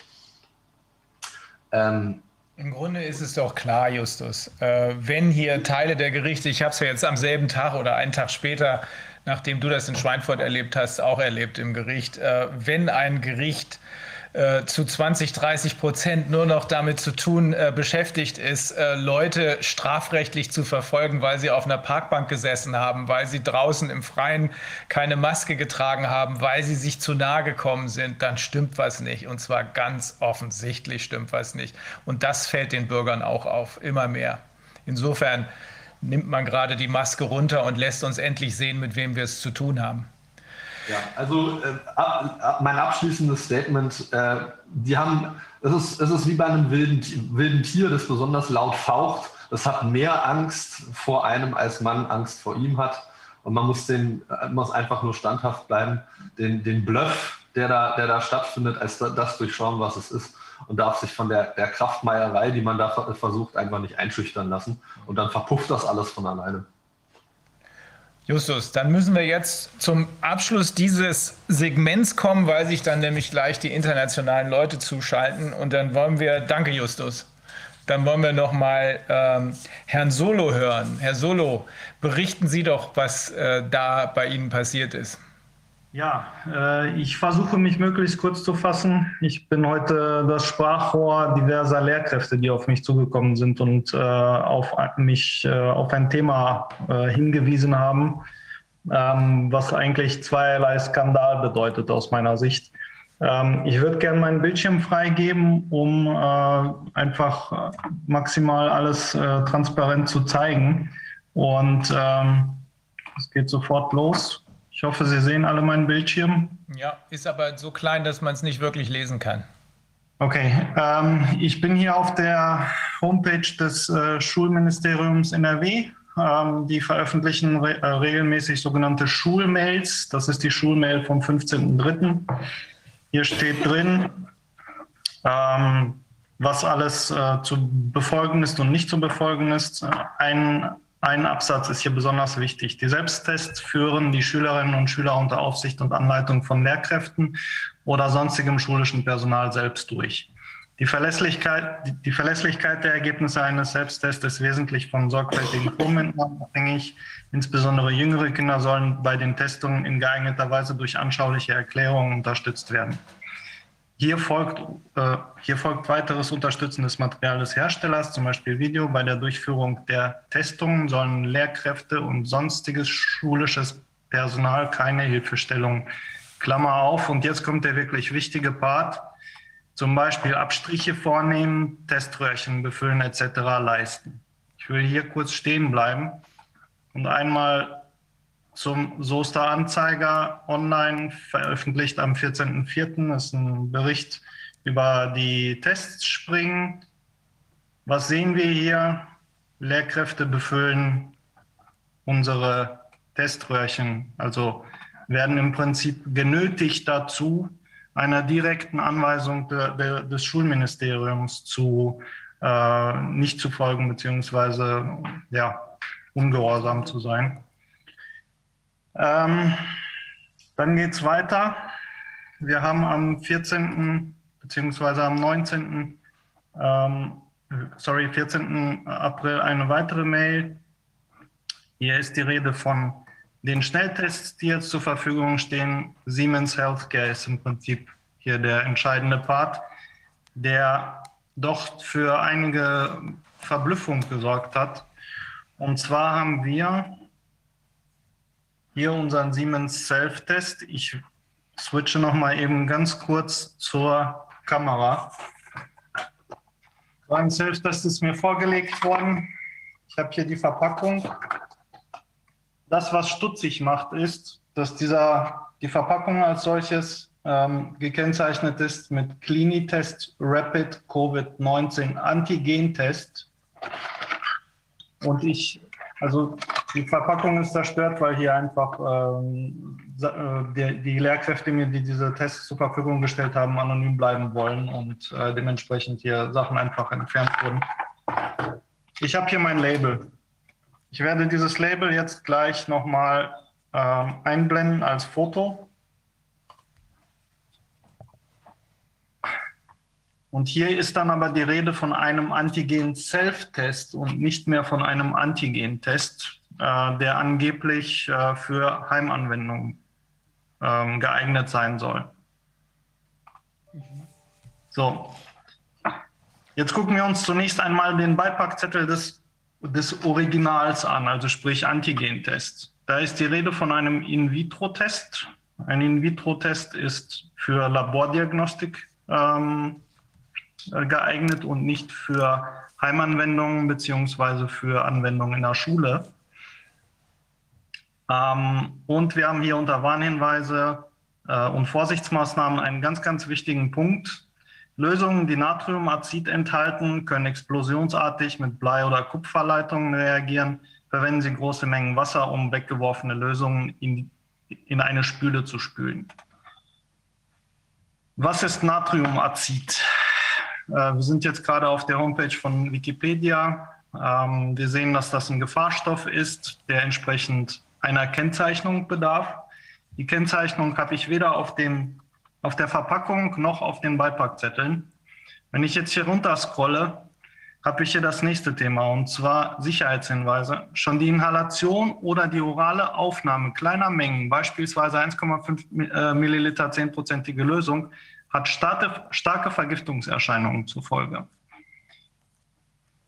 Ähm, das hat mich so, so, so stutzig gemacht, dass ich jetzt angefangen habe, weiter zu recherchieren, um, um zu gucken, okay, ähm, was für Hinweise gibt mir sonst noch die Verpackung. Wir sehen hier diesen QR-Code, den gibt es noch einmal groß. Wenn man äh, den scannt, äh, was kaum einer tut, vermutlich, landet man auf der äh, Homepage von Siemens Healthineers und kann sich insgesamt drei Dokumente runterladen. Einmal eine Kurzanleitung, einmal eine Gebrauchsanweisung und häufig gestellte Fragen. Auf, auf dem Beipackzettel, der diesem Test beiliegt, ist nirgendwo mehr die Rede von einem, äh, davon, dass wir Natrium, Natriumazid in der Lösung haben, sondern wir haben zwar unsere Warnhinweise, kleinen Augenblick, da mal eben hinscrollen. Unter Punkt 1 steht nur zur Verwendung in der In-vitro-Diagnostik. Hier haben wir ein kleines Indiz unter Punkt 12. Halten Sie die Tests von Kindern fern, um das Risiko des versehentlichen Trinkens der Pufferflüssigkeit oder des Verschluckens von Kleinteilen zu verringern. Sonst nichts weiter zum Thema Natriumazid oder ähnliches. Erst äh, auf der letzten Seite habe ich dann wieder den Hinweis, dass das ein In-vitro-Diagnostikum ist. Und erst wenn ich meine häufig gestellten Fragen herunterlade, und auf Seite 4 scrolle, habe ich hier eine Frage, die da heißt, kann die Pufferlösung als Gurgellösung verwendet werden? Und dann steht hier drin, die Pufferlösung enthält Natriumazid, sodass der Kontakt des Puffers mit Haut, Schleimhaut vermieden werden muss.